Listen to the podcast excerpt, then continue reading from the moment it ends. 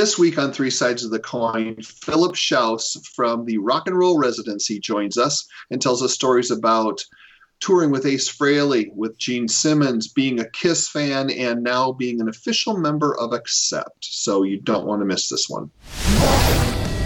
This is Three Sides of the Coin, talking all things Kiss. I want to rock and roll all night. You're listening to Three Sides of the Coin.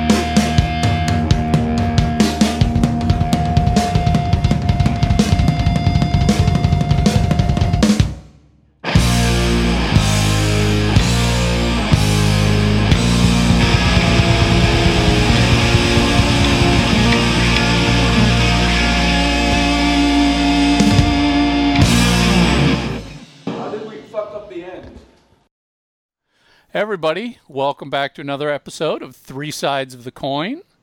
Unfortunately, we will be joined by somebody shortly. He's just shaking the dew off the folly block, as they say. He's, someone else is here this week. Yeah, he will be. Heyo. Heyo. Um, so uh, before we get to this week's guest, just uh, I want to remind everybody: hit that subscribe button on YouTube, hit that follow button on Spotify, leave us a review and ratings on iTunes, and you can win an autographed Alice Cooper photo. The guy who will be joining us has got three of them that he got autographed by Alice Cooper personally.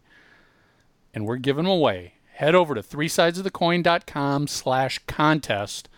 Drop your email address in, and you have a chance of winning one of three Alice Cooper autographed photos. And they're beautiful photos taken by the guy that will be showing up shortly. What's his name again? Ed or Uh, something? Ed, Med, Mitch, Much. Jesus. I don't know. um, so by the time you guys are listening to this, Mark's got a brand new album that's out. Left for Dead's album is on the streets, as they say. There's Ed. Hey-o! Had a hell of a piss, Arnold. Did you shake it off before you zipped it up? We're good.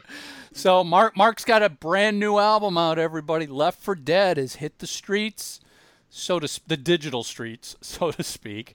Um, you can find it everywhere you would look for a digital release, whether you want to stream it or buy it, download it, uh, even get uh, CDs on demand from Amazon. If you got to have a physical copy, you that's the only place you can get a CD is Amazon.com.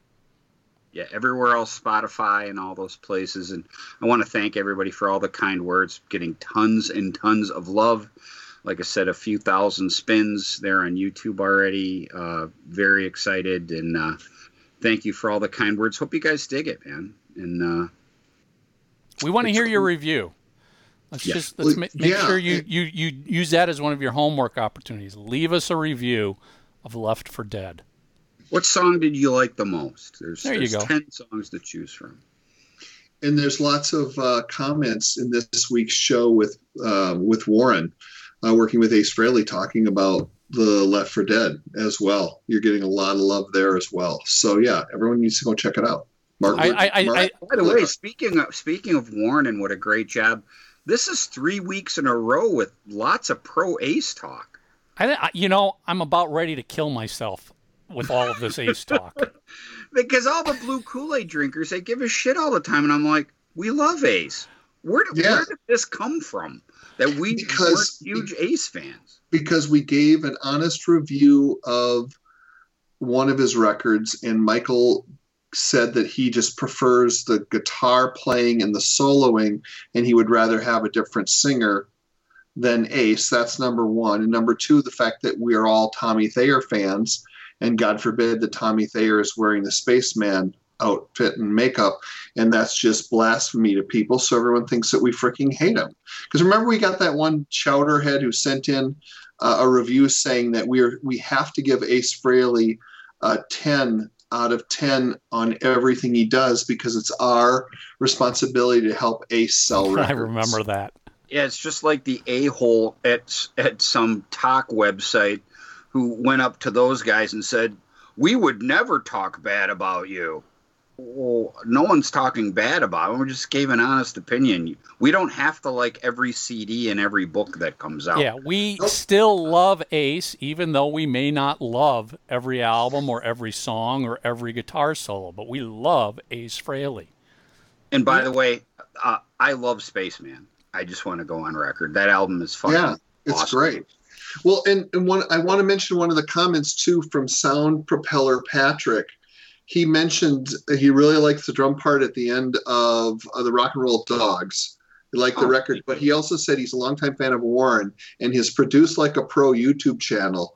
He's the best. So check out Warren's Produce Like a Pro YouTube channel if you guys want to learn about uh, music editing and recording. For Yeah, sure. he was great last week. I Warren, Warren really- was awesome.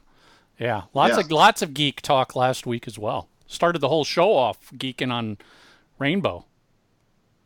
Of course.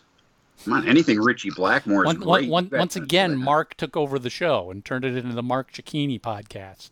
Oh, I can't help it when I have to get geeky. well, look, although I think this week, being that we're recording the beginning at the end, um, Tommy, kudos today. You really, uh, you really kept the the show moving along well today. I'm being uh, genuine, sincere. You did a great job. Thanks. Well, you know, By the way, Every once, Boston every has- once in a while, Tommy steps up. Well, because I mean, it's it's Michael's always the leadership role for the most part. We've just been doing that sin- since episode one, and that works fine for me. I get my questions in, but you know, I got I had a lot for Phil. I got, I got to make mention the absolute funniest thing I got to sit back and watch and not have to worry about. Last Friday. So if you don't know, Yeah. Tommy Tommy does these um, happy hour live Facebook videos. Tommy and Kyle and Lisa's been on a few of them, but every Friday night on Three Sides of the Coin Facebook page, Tommy goes live. And this last Friday, Mark Mark joined. no fault of his own. Mark joined in, and I kid you freaking not. As soon as Mark shows up, everything goes to shit. Mark can't hear. I I can't, I'm I'm watching Tommy's face, and Tommy's just like trying to figure this out and trying to talk to this and deal with that. And I'm I'm commenting. I'm going, this is the was- greatest thing ever to sit back and watch somebody else deal with the technical problems. and that was the best comment of the evening. It really was. So, yeah, for those of you that aren't aware, on um, 7 p.m. Central Time here in the States, uh, we do the Kiss Happy Hour with Kyle and Lisa, and we have guests on. Is Lisa Mark- permanent now? Yeah, I think so. She loves it. You know, she keeps acting like, "Well, can I come on?" It's like, "Well, what do you mean? Of course you can come Part on of if you the show. come on." I mean, what what the hell? Yeah. So, anyways, and we're just doing a hang, and we started this during all the the lockdown stuff because there's a lot of people sitting at home with nothing to do. So please, if you guys are around on a Friday night, and I'm sorry to all of you that are like in Germany and and you know Japan and all that that we can't do it on a Saturday afternoon. There's a better time frame for you, but it's the one time that all of us could do it live. But please join in on the conversation. We talk about all kinds of stuff and not just Kiss. So yeah, we'd love to have you guys participate. But it, it, it, it would be like watching a live recording of Three Sides, and you get to watch, at least last week, you got to watch all of the technical crap that was just. It was so it I honest to God, it was so beautiful not to have to worry about solving the technical problems. As I'm oh, watching God, Tommy pull his hair out going, Well, and and it, all that stuff stays up. So if you just go scroll back through our Facebook page, you can find the other lives we've done if you want to watch the the stuff because we talk about a lot of interesting things. And Ryan Barks, who was one of our our listeners and friends of the show, he was on a couple of weeks ago and showed a beautiful collection he has. He must have thirty guitars that are signed. I mean, it's it's, guy. it's mind blowing, and and he had other stuff too. Ryan's a super nice guy, so you get to see stuff like that too. We're going to bring other people on as well as we work through it. Like we did, um, you know, we had Mark on last Friday and his uh, partner in crime, Keith, to talk about the Left for Dead record, but we didn't realize at the time we couldn't do five people at one time, so we could only do four. So we were working through technical stuff, but we got it down now. Yeah, it was a lot of, lot of fun too. So Yeah. Oh, was- oh, by the way, somebody asked, and I because this is something that this is the frustrating part about technology. You know, Tommy's like, "Oh, the questions are right there." I'm like, "No, they're not. I have a- my video, and that's it. There's nothing else." You know, so I'm like, "Well, somebody." When I was talking about my old band, they because we we on our new record we did a couple of our, my old band songs from the 80s and he's like, "Oh, I remember them from WLLZ. That's right. I, we had a song called The Hunt that was played on WLLZ a few times. So it was just kind of cool. I was going through it afterwards to see what I missed, and somebody brought up, you know, our, he just said, "Oh, I remember that from WLLZ," and I'm like, "Yeah, my uh, chain was played on." WLZ a bunch of times with our song called The Hunt. And I'm like, I forgot about that until I, I'm like, oh, fuck, yeah, that's right. I remember that. So, yeah, it was just, and that's another thing too with what's going on. And, and, and a little, little foreshadowing here. Our, our guest is going to be releasing, by the time you hear this, his new record as well. And guys, you know what? This is, and we talked about in the episode coming up that you're about to see, we talked about regional DJs. And we talked about just how sad it is now. And I'm, I'm sure you had them in Minneapolis and Chicago and New York and Florida they used to play local bands even for an hour on a Sunday night or something. Yep. Yeah, we would have we would have that. And all that is missing. So if you wonder why there's no scene and you know the powers that be have just made it impossible. You would think even now right now in a time of COVID that that the the the local radio stations would be giving some you know airwaves or air, you know airtime to new music and stuff. But man that's the frustrating part. And we, we were even talking about you know a band like accept who's to the fan base people like myself to the fan base who are going hey their last few records are as good as the classic ones you know? Right. But well, guess think, what? You'll never hear anywhere. Everything on, on, almost any form. You have to literally go buy it. Yeah, everything is so scripted now. Oh, it's just fucked, man. We have locally here. We have Remy Max Maxwell on uh, 104, and Remy is from here, and he was brought back from LA, and he does a two-hour show, and he's actually a lot of fun to listen to. But I don't know. I've never asked him how much input he has in the songs that they play. We still have a few DJs at KQ as well that you know their personality.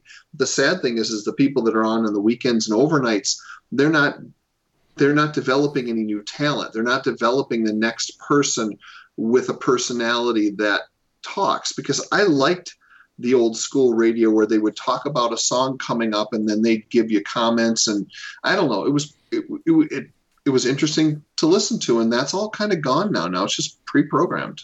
Well, don't and, have, I don't know if this put it this way. Here's how little I listen to the radio. I remember I was in New York City and they had like a a station called Jack, and here they had one called Bob or whatever. You yep. know what I mean? It was yeah. like it was like, and it's the same. You know, they they play Smells Like Teen Spirit twice an hour, Jeremy by Pearl Jam twice an hour. Hey, this is your classic rock. And I'm like, this sucks.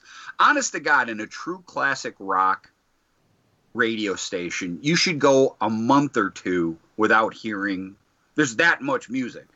Yeah, well, and, and, and we do know, have a repeat. We do have a Jack 104 here, which is the one that Remy is on. So when Remy's not on, the rest of it is pre-programmed.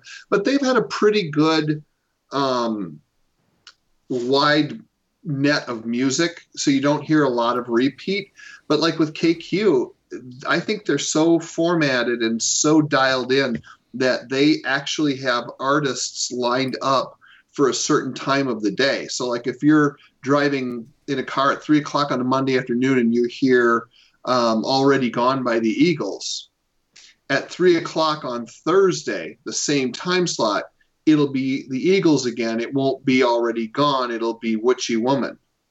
They've literally have it. That's the algorithm. It's down to that point because it really comes back to we're trying to sell advertising dollars, so we have to keep playing the songs that people expect to hear on this radio station, and it's just not going to change. But it has changed with the times. So now I'm hearing for the last five years or so Motley Crue and some of these other bands that when they first came out or the first five years of their existence, they would have never played them. Well, Metallica is the greatest example of that. I, I remember because I was on, I got into Metallica right away, actually through the demo stuff, and it, it wasn't really until the Black record, many years into there, or excuse me, one actually before, you know, rock radio would even take a chance on them. You know, but that also brings back, like I said, with the regional thing I remember when Liz and I were in Florida and 98 Rock out of Tampa was playing this new band called Alice in Chains. And it was the first time I'd heard uh, what's the Man in the Box song, mm-hmm. and I went to the mall. I mean, this this is how dated all this sounds. I went to the mall in the Tampa area, and I went to the whatever the record store was, and they're like, Alice Cooper doesn't have a new. I said, no, it's. I could have swore the DJ said Alice in Chains, and they they didn't have it. You know what I mean? And they're like, well, I said, well, I heard it here, and I've never heard it in Detroit. I'm from Detroit, but God, they they're playing it, you know, once or twice a day, and I'm listening to the radio. I was such a radio junkie, you know, and and I'm like, this song is fantastic. And then when I got home, you know, it was just I, I, I think I eventually did find a copy on cassette in, in Florida in the next couple of days, but I, I I'll never forget going up there and they're like Alice Cooper, and I'm like, no, no, no, it's the DJ said Alice in Chains. I said I have no idea who they are, but that song Right. is called Man in the Box, and boy, is that really cool, you know? Yeah, So- that's so that that whole thing's over. Yeah, well, that's the whole. That's I guess that's what I'm trying to point out to the younger fans.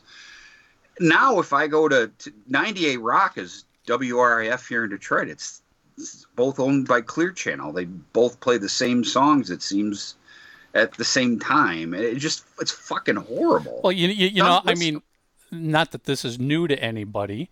We just came out of Memorial Day weekend, and radio stations love to do their top 500 classic rock Yeah, countdowns. we had that here too. Yes. Cake- yeah, they all have it. And you don't even have to listen to it to know what's going to be the number one song every frickin' year. Stairway to Heaven. You're like, are you kidding me? Oh, what would be number two? Probably Bohemian Rhapsody. Well, and you know what was interesting is I was listening to some of that on KQ this weekend as I was driving around, and years have gone by. They literally would tally up, or say they said they would tally up requests throughout the year, and that's how they determine the top 500. So that's why you got so many of the same songs year after year. Now they're like, well, now we look at album sales and we look at Spotify and we look at all these other. They don't look at, I bet you they don't look at squat.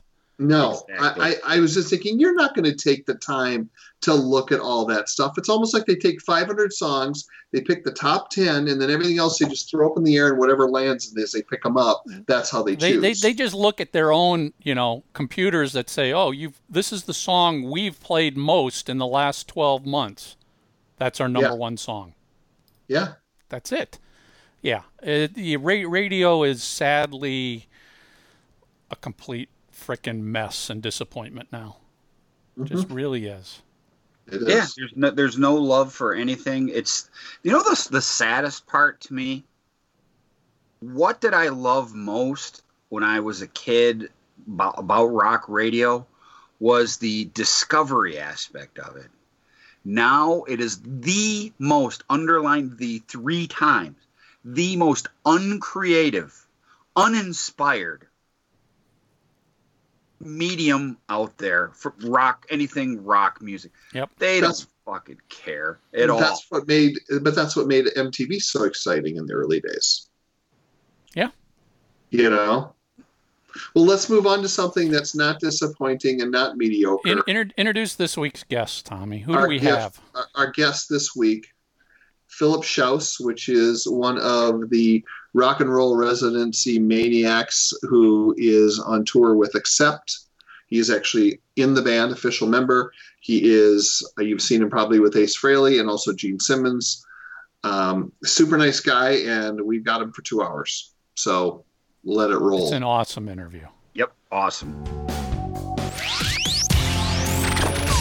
Want to get your official Three Sides of the Coin logo and shocker tee? Now you can. We ship worldwide. Get yours online at shop.threesidesofthecoin.com.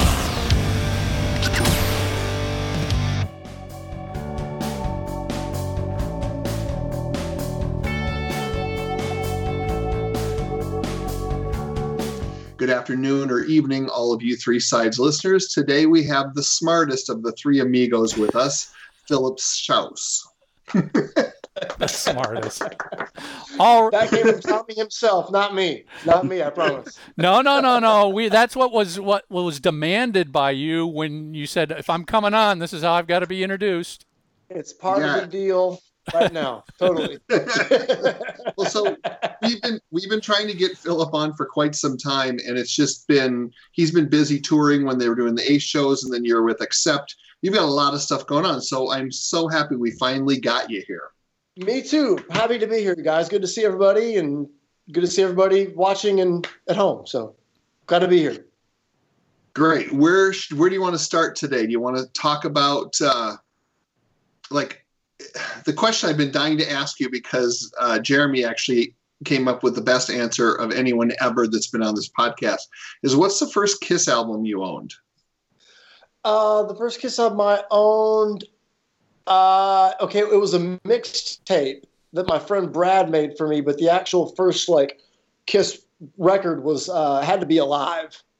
Nice. My, my first piece of Kiss thing was a homemade thing from uh, my friend Brad McWhorter, uh, but then had a lot of Alive on it. It was uh, it was the whole career, makeup, non makeup, everything up to like ninety one at that point, I guess. So, um, yeah, Alive I think is my first actual legit first Kiss record. Very cool. Yeah, because Jeremy said uh, side three and four of Alive too, and we're like, how does that even happen?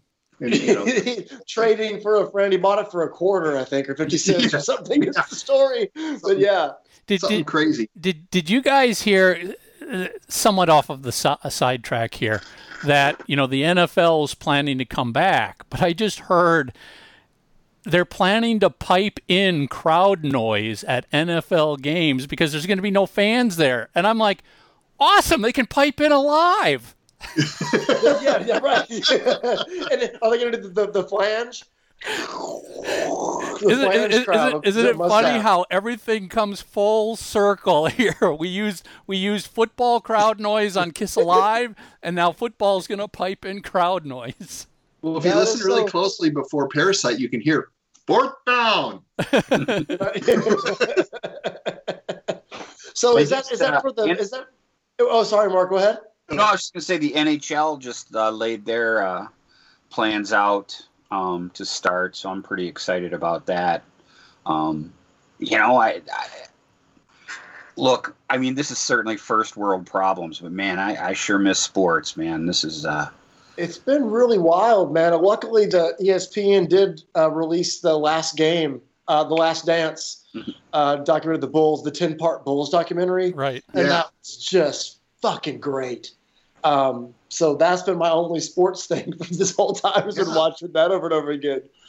There's So nothing it's- going on. I, So I- you think you think the uh, the piped in crowd noise is for the players? I don't think they care. Uh, I don't. Well, I don't You know. know? I think it could help them a little bit, but it is probably to add atmosphere to the TV broadcast, which is going to go on. But I, Yeah, I, yeah, I, yeah. I wonder will they will they pipe in like boos and hisses when somebody makes a big mistake? And when why not pipe, in like canned laughter from Three's Company? Like Yeah, well, yeah. I mean, at you know, it it, br- it it does bring up a lot of questions because you know you go you watch or go to a football game, it's not hundred percent cheering and support. If your No. team's getting blown out, you're saying you suck, go home. You know, yeah. are they going to do a- that? that's a question. Do you guys? Do you are, are the three of you guys sports fans in general? Yeah, probably not Yeah. as big as as you are, Mark, but yeah. Yeah, once foot, once pro football season starts, I kind of keep up with pro football. I used to be into fantasy. I haven't played in years, but I, I kind of I keep up with football when it's when it's going on. Yeah, I, I love it. I, I but so what is the NHL going to do then? Because their season's done, isn't it? No. No, no, no, no, no. They they just announced the today. Stanley Cup playoff. The, right before ever, they, they were about two weeks away from the Stanley Cup playoffs. Okay, I'm sorry. I haven't I haven't followed Um, hockey. No, years. dude, I know that. I'm just trying to explain it Yeah. to you. That's I'm- Mid season. Wow. So what they're doing now is they, they're taking the top 24 teams because statistically, there was a few teams who were who maybe coulda, shoulda, woulda made the playoffs. So what they did, they took like teams like you know the Red Wings or so they're like the last place in the entire NHL. So they like took the bottom feeders and went, you know, you're not even in the discussion, so you're not going to be in the tournament. And they're going to do like a quick round robin. It's it, I actually think it's pretty. It's pretty much the coolest thing they could have done. That's Um, good. So, but again, you know, the whole non-fans or no fans thing kind of bugs me. But um, what are you going to do? But in a in a nutshell, I'm just happy that there's going to be NBA and you know, their baseball says they're probably going to start. So, anyways, really quick time to get back here. Um, they're going to have a couple neutral sites. Um, I think Las Vegas for the West Coast. I think Vegas, Vancouver, and one other. Did I? and I then- thought I heard Orlando, or maybe that was for another sports league. Um, well, you know, Orlando does have a that they had a minor league hockey Uh, I think it was the Solar Bears, as I think. That's great. hey, hey, speaking of minor league hockey, there was a team in Macon, Georgia called the Macon Whoopee. Oh, that's great.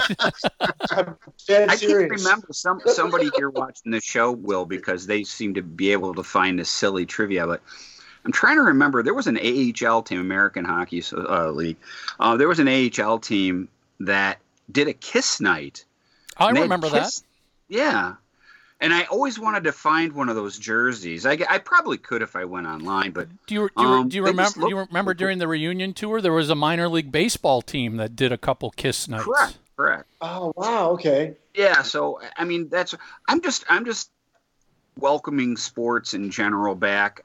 I still can't, you know, and without getting political or anything. You know, today they they've been hemming and hawing about you know U of M football coming back.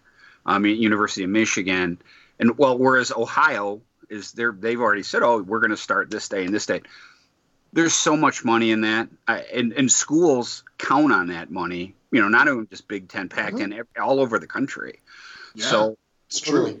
Well, yeah, Yeah, so that that's why they they count that. on the TV they count on their TV revenue much more than just selling tickets. So I, Correct. That, that's my point. So I, I'm, I am going to bet that if, if, if, uh, if, if there's if Ohio's playing, Michigan's going to play too. I mean, I, I don't like this. Uh, you know, this. You know, stop the bullshit. There's too much. That is big money. Again, that's the lifeblood of college football for the people who don't like sports. Guess what funds libraries and you know all that other good stuff that most people associate with the college life. You know, football and at, uh, athletics draw Athletics, a ton of cash, ton of cash. well, you know that that that that's just why you know the professional leagues they're going to come back without crowds because all right, it sucks not being able to sell tickets and having a crowd there, but they've got all those TV contracts that's just billions of dollars on the line that they can at least collect on that. Yeah, I- I- let, let's let's make no bullshit about this. The the the the, the, the almighty dollar is going to drive a lot of that stuff. Um, you know, and and But then you get a bunch of fans together with watching parties. So it's like, you know, yeah, they can't go to the stadium, but they're going to freaking tailgate. You watch, it'll, you know.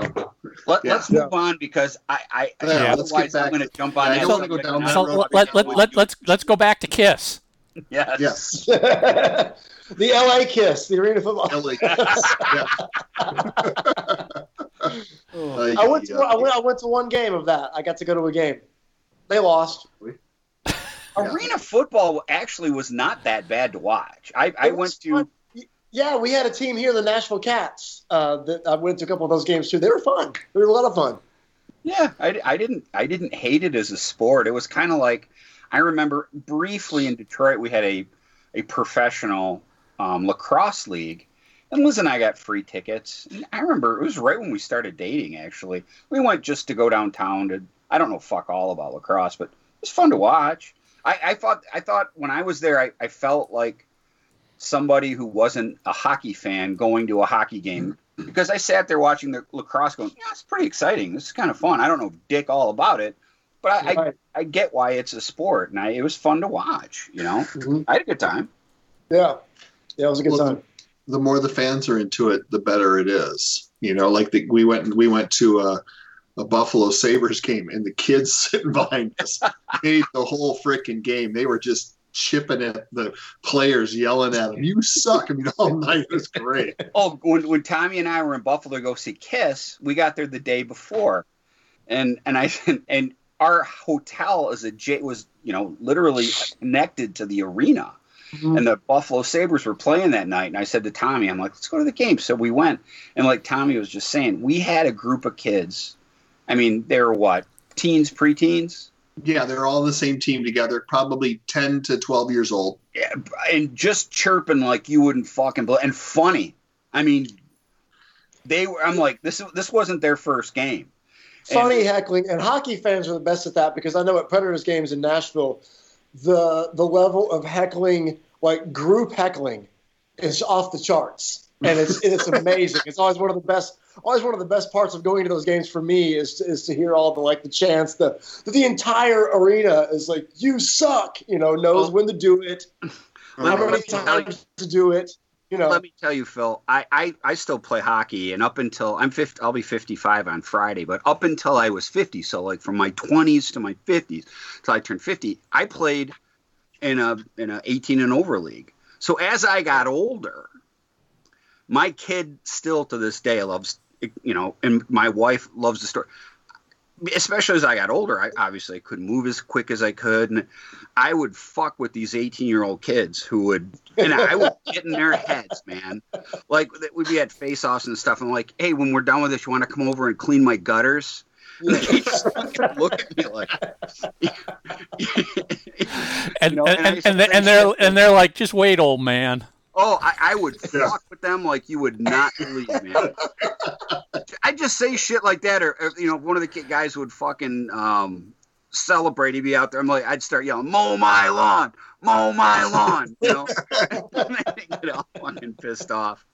You know. Oh, I, I again, I I had some guys just straight up going, "That's some of the best chirping ever." I'm like, hey, thanks. You know. It's years of practice. I had one, and then I won't Respect name my hockey stories. One of my buddies, who was probably fifty or so, got into a fight with this guy who was like in his twenties and beat his ass. And when he took his helmet off, the guy had super gray hair and his old, and this guy felt like he was about this big. And we're like, "Fuck you!" You, you know, you think you're some badass. You're fighting some guy old enough to be your dad, and he kicked your fucking ass too. Because my team always did real well because we played together forever.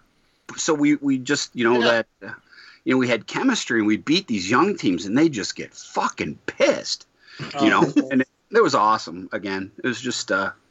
Anyway, Uh, yeah, all we're- right, all right, all right, enough of the Mark Cicchini podcast here. Yeah, well, I was gonna tell, I was gonna tell a story. Uh, actually, a pretty cool hockey story. I don't have. Yeah, I have please one. do. Um, yeah, but you're the guest. You're the You go ahead and guest. You can talk about whatever you I want. got great. Uh, so last Predators game, I went to. Uh, Brent Fitz was in town. Of course, Brent Fitz is Canadian, so he's hockey's in his blood. And um, they were playing the Winnipeg Jets, his team. his favorite. So I got to watch the game in the box with Bobby Orr, Wow. Oh, the Golden Jet. Man, I couldn't. Wow. like, we were up there, and uh, Brent has done several charity events with um, with him, and so they kind of know each other. So he was in town doing something. So he's like, "Want to go to the game?" I'm like, "Yeah, absolutely." It's like Bobby Orr's right. He's right there, and he's what was so cool to watch him was he was still he was chirping like the whole time. nice. And it was great. He was still like watching the plays, going, "Oh yeah, that guy missed that." He was totally calling it, like super into it. And That's um, really cool. it was on his little like rascal scooter, scooting around drinking white wine, and was it was it was unbelievable to watch the game with a guy like that. Did So- you go fanboy on him? Because Mark would have.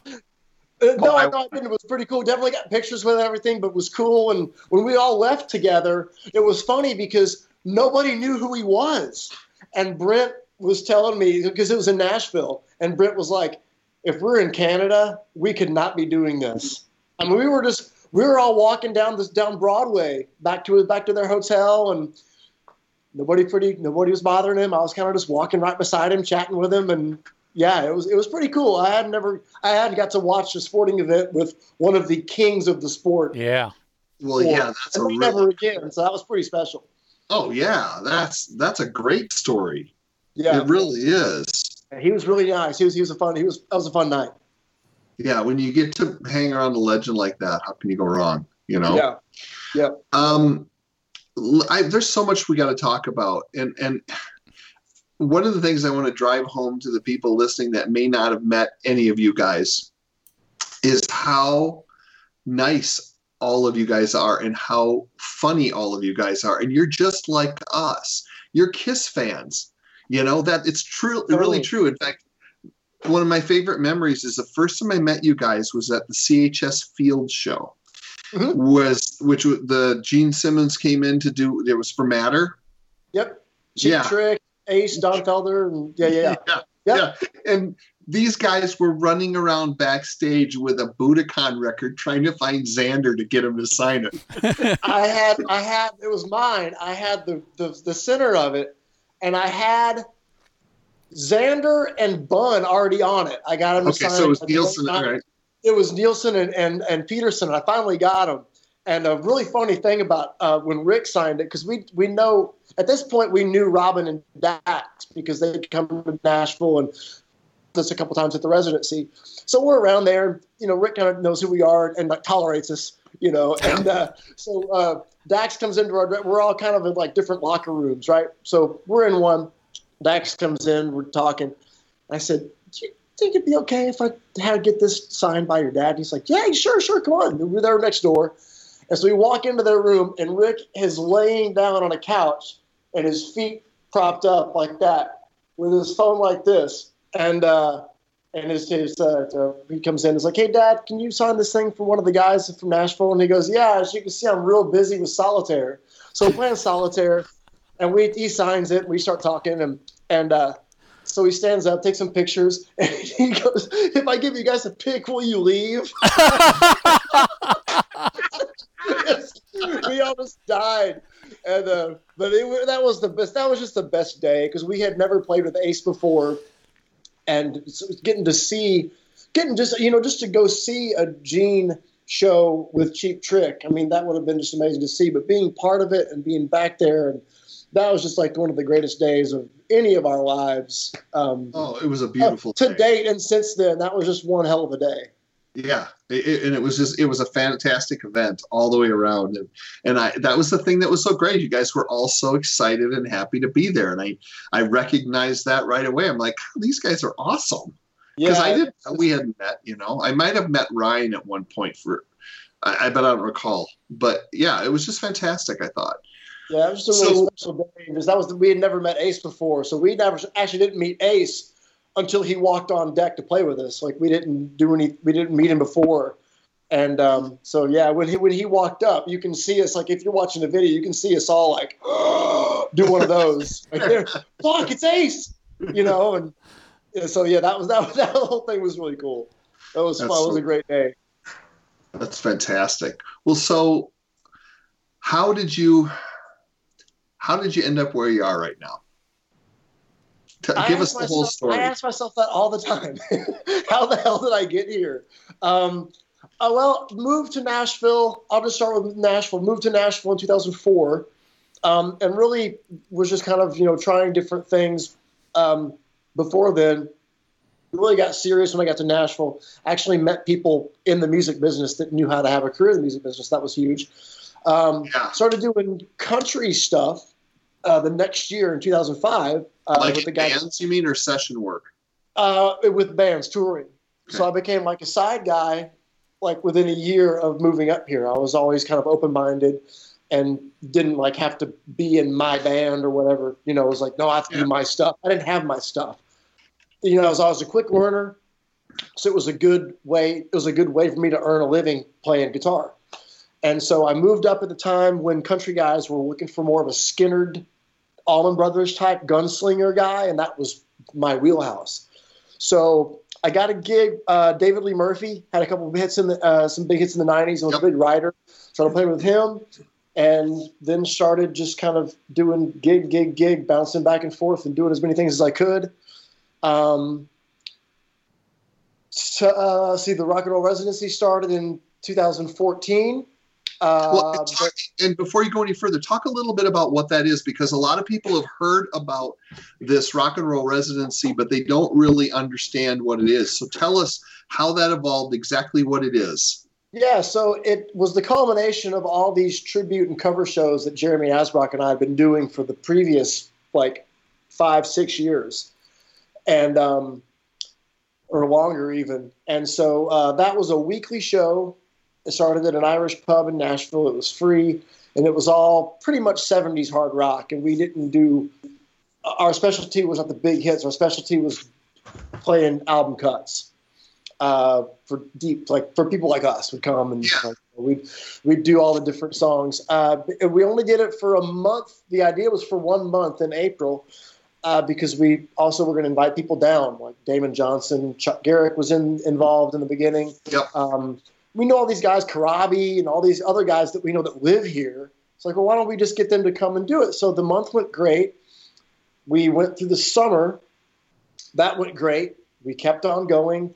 Alice Cooper came in October, and that was the big kind of like we're on the map moment. And it went for five years, pretty much, almost every Tuesday. And it, we just got too busy to keep it a residency because if you if you're gone, you can't call it a residency if you're never there to play. Right. So Right. we still do shows occasionally. Big announcement this weekend: our record is coming out, uh, of original music. So that's being announced this weekend. So I'll, I'll wait till Saturday to, to drop the big, drop the big news. But we do have an EP coming out, so that's cool. yeah, and you uh, can talk about it because this won't be air, this won't be airing for a week. Oh, great! Uh, it's on EMP Records, uh, Dave Ellefson's label, Cool. Good for and you. it's uh, s- uh, six originals and a cover. So it's uh, we're excited. It's been done. Michael Wa- Michael Wagner did it. Michael Wagner mixed. Wow. produced. Wow. Yeah. And where where will people be able to get this? it's a digital only release right now and then Okay. as things start normalizing and shops open up physical copies may happen um, we're just going to see what happens this isn't a definite thing we got the cover back today the cover rules it's super it's, it's great uh, so, um, so everything looks good everything's super super excited um, it's been in the works for a long time it's been done for a long time actually we just kind of was on the shelf and um, your you guys' buddy Bryn, uh, Bryn from Bryn Aaron's uh, hit us up and talked to us about it and hooked us up with the guys at EMP and so yeah, there you go. That's fantastic. It's amazing what what can come from something that you're doing just because you enjoy it. That's the thing with the residency was we had no end goal. It wasn't like we're going to do this and we're going to make it and we're going to blah blah blah. It wasn't wasn't any of that. It was just we know all these classic rock songs. We know all these people in town that are you know that are, actually have a, a name, and so why not do a thing? Why not have a big party? And that's what it became. It became like ground zero for the rock and there's the music community in Nashville. It's like if you were into that kind of thing, on Tuesday nights you were there, and that So- the family kind of took the, the community kind of took precedence over the music for me. The music for me, like even like a year into it, became second to the the group that came and the community that formed around around that thing. That was the most important for me. Well, and being that Nashville has been known for country music forever, and over the last five years or so, maybe a little longer, you've had more and more rock musicians and different types of musicians moving there. Totally. Is is it was it more of a relaxed type of thing for people to be involved in? Because I would think that being it's Nashville, it's not the same as like if you tried to do this in LA, it would probably turn out to be a shit show. Because you'd get way too many people there just like there Like- to hang out like Izzy. like Izzy. you have a room full of. Well, yeah, yeah, totally. Uh, we, you know what? We did have people say that that that people that would come and kind of visit and sit in that we that didn't live in Nashville would look around and it's like you couldn't do this anywhere else but here. Uh, and it was laid back and it wasn't an ego fest and it was honestly like it felt and I felt like this too. It felt like we were all in our friend's basement and their older brother had the most the greatest record collection in the world.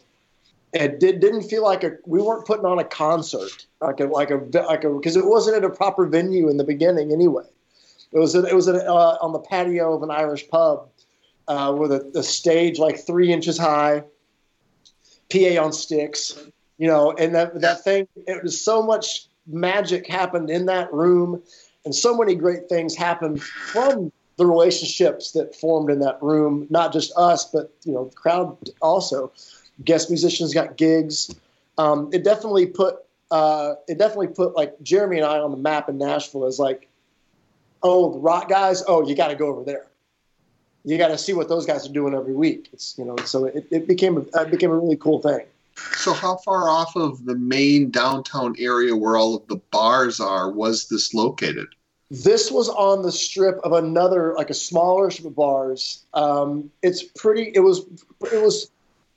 If you're walking on Broadway, like the lower Broadway honky tonk, you're not going to Yeah. stumble upon this place. It was a bit down, Um, but we did like it because we were outside and it wasn't a venue, so folks that were walking by were just like, "Is that Montrose?" And they would like walk in, and you Yeah. could, you know, because it was on the street. It was you know blazing hot in in, in the summer and freezing cold in the wintertime. and uh, it was, we did we did it there until we got noise complaints and had to move to an actual proper venue. But uh, but yeah, it was on it was on Demon it was on Demonbreun, which is like connected to Broadway. So it was it was a ways off, but it was a smaller strip of bars and hotels that were around there. So So people could find you if they were looking for that. Yeah, yeah, and it got it got you know like of course when we were before we had to move them towards the end, people knew right where it was, and um, a big thing that helped us out in Nashville was uh, we were on the cover of the Nashville Scene, which is like the entertainment paper, like the you know out and about and all that that kind of thing. Yeah. And we were on the cover of that, and a really really good, um, really good actually uh, piece on us, and it was the first time that I'd been in that magazine uh, without them taking like the piss out of whatever we were doing because they're kind of like notoriously hipster, right? Oh, Like, you know why they all like Elvis Costello? Because they look like Elvis Costello, that kind, that kind of a thing.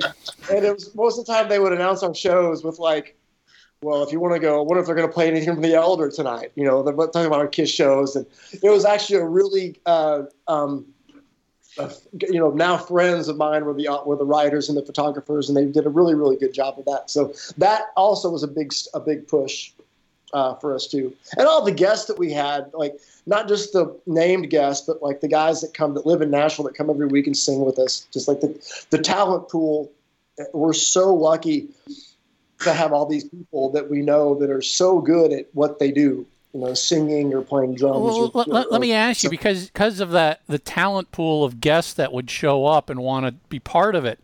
Were you able to properly rehearse in advance with them as to the songs, or was a lot of it just they show up, they jump on stage, you kind of talk to each other and go, "Let's do this song," and you just do it for the first time together? You said a word. I don't know what it was. It was rehearsal. What, what- was it? no, we, we we didn't rehearse for it. Uh, what we did though was we would plan ahead. So we'd get done with the show Tuesday. Wednesday morning, we're planning the next week's show. When I think about how how like many shows we did in a row, I'm like, how do we do that? And we'd learn new songs every week, and it was ridiculous. Was what it was? It was a lot of work. It was great. So we'd start reaching out to people who we knew were in town, like, hey, you here? You want to do you want to do something? So we'd plan the set list and we'd plan the personnel. Uh, so we knew that much. But we would just all do our homework and and get up there and, and you know, we and just and kind of talk through an ending. If we remembered more often than not, we'd be playing and we'd go, Oh shit, how are we gonna end, how are we gonna end this? We forgot to talk about this. So we would just kind of like all kinds of things on the fly. Just like, you know, a lot, So of- it, it, it's a true. It was a true jam, not one of these fake jams that had hours of rehearsal at a soundstage. Oh yeah, we did not we did not rehearse for this. It just we, we started rehearsing and we did for like the first the first couple months and then it really kind of messed up our Monday nights. So we quit we quit doing it. and, we, and we realized, you know, because we all, you know, do our homework and everybody did, and we know these guys, whoever's gonna sing with us are gonna do it too. And then we just like, let's just not rehearse. And we never had we never really had any massive train wrecks um, everything would kind of happen. We'd get back on, but you know, we'd have, of course, things every night, but it was just more fun that way. But we definitely knew what songs we were doing, and everybody, all the guests knew what they were doing and when they were going to do it. You know, we do the order and everything, so it was very organized that way.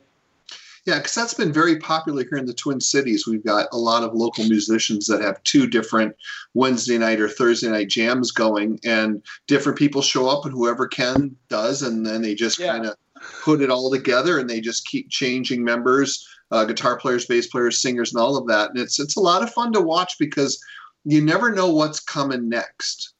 Right, and that was what I Yeah. loved with our show because we we would do like we do Murders in the Rue Morgue, and then we do Dreamweaver, or so, you know, it was like I, I Oh, wow. love those shows because we just we just didn't care anything that was in that kind of time period, we would play. and and we would do uh, we did I remember we did Jackie Blue one night, Nice. and then we would do Hellbent for Leather. You know, and, the, and and we played everything, and it sounded authentic, and that was what I was so proud of the most was how we would turn the, make these left turns, and it was it was uh, the core four, are Jeremy and I, and Jared Pope on drums. He's from Tom Keifer's band, um, and Judd Fuller on bass, who's with Maggie Rose and them Vibes. Uh, and I played with Rodney Atkins on my country uh, guys. He was the bass player in that, and he played with Peter Wolf um, years ago as well. Oh, so nice. Like we could do anything. I mean, we could really like, and, and, and we, we got to the point where I would love to, I would love to order this, like make the set that order where we would do, you know, Ozark Mountain Daredevils, and then we would do like, you know, an accept song or something. It was, it was always fun to do that. But that was that's but see that to me is what music is all about is the variety. It doesn't have to just Yeah. just be metal or pop or whatever. Right, like '70s rock radio, you'd hear Parliament Funkadelic and Stevie Wonder, and then Thin Lizzy. You know, there was Yeah. room for all that stuff, and that's kind of what our show, you know, represented because we we didn't just stick to one genre. We didn't do theme nights. We just did our thing, and our thing was a lot of things. Yeah. Uh, but people always came and, and knew that you're never you're not going to walk in and hear a bunch of like hairspray stuff and it's like we we do we did um, we would do like uh, Dwight Twilley band we'd do Nice. Grateful Dead you know we would do all this different all these like off the wall things that people would would not expect and that was I loved it Uh, that was my favorite part about it I think what what you, what you just said, Phil. I have an ad, and, and kisses in the ad, but it, it's for um, one of the local stations here in Michigan. That was from 19, I think 75 or 76, and a picture was of uh, the band Hot Chocolate. The I Believe in Miracles. You know that it was Hot Chocolate. I think Linda Ronstadt, Kiss, and and Leo Sayer, and I'm like, that's how come. I- I- And I'm just saying this for the fact of the younger kids in the audience. That's what we, meaning people who are, uh, I, I'm in my 50s. That's the, that was radio back.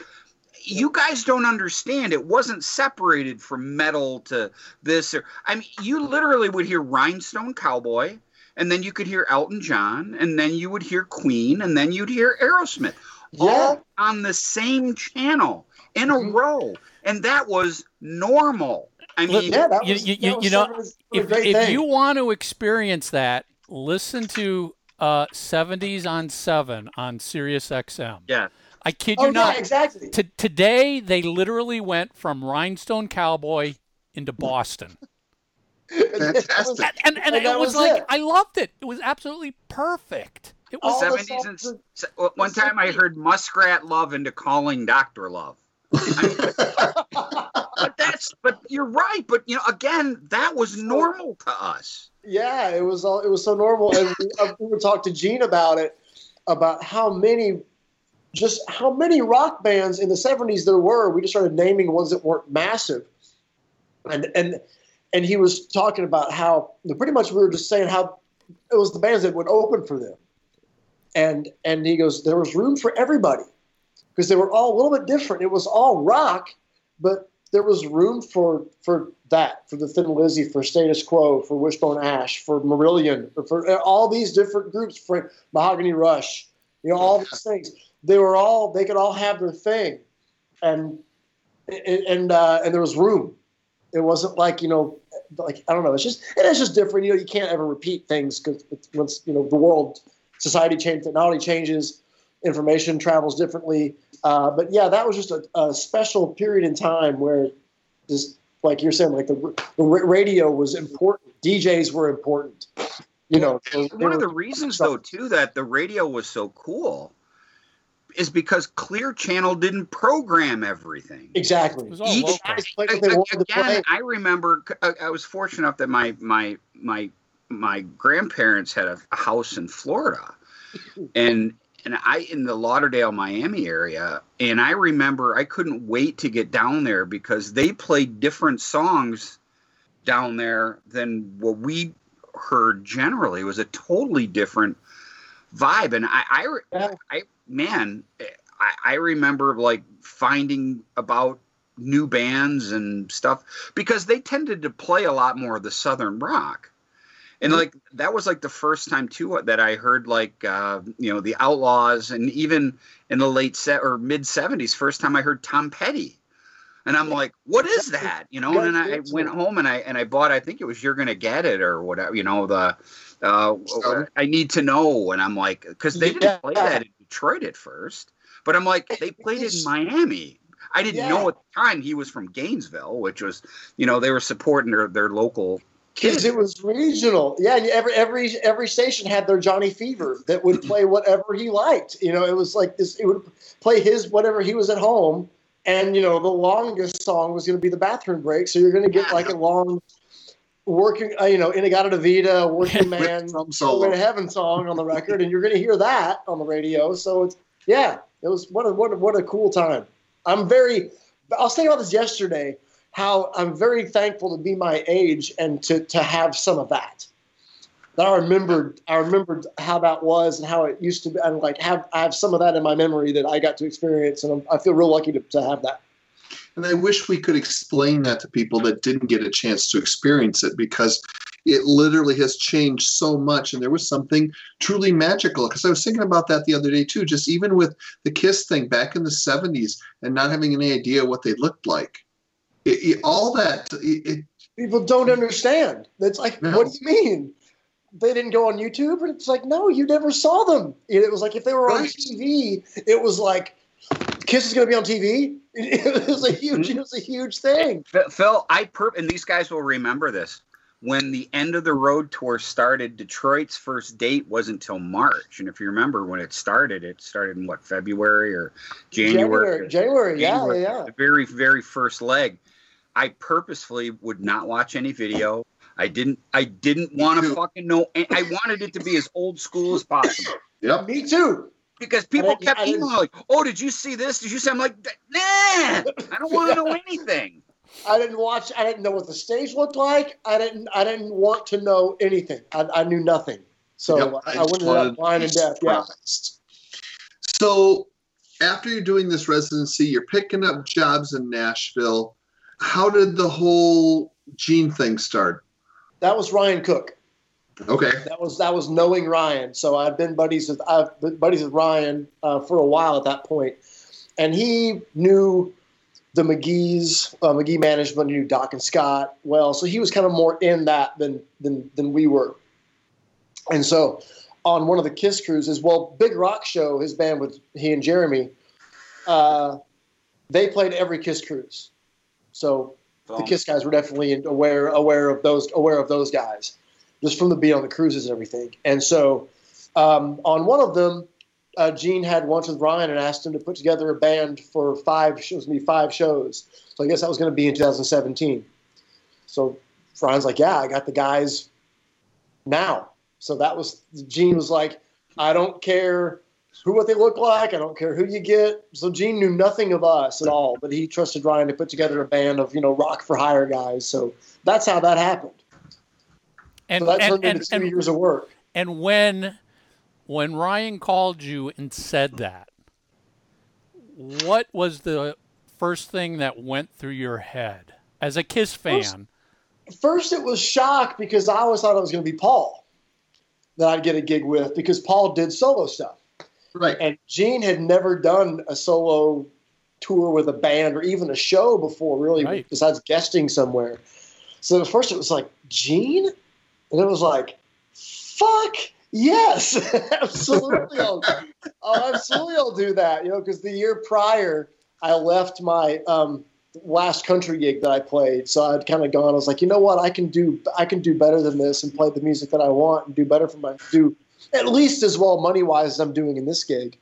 Um, so it was about you know the end of sixteen uh, when I got the news that next year we're going to be doing some shows with Gene. And of course, it was just five, so it wasn't like you know I made it. You know, it wasn't anything like that. But uh, still, yeah, it was absolutely like holy shit. And then, and then it was, oh my god, how's he going to be to work with?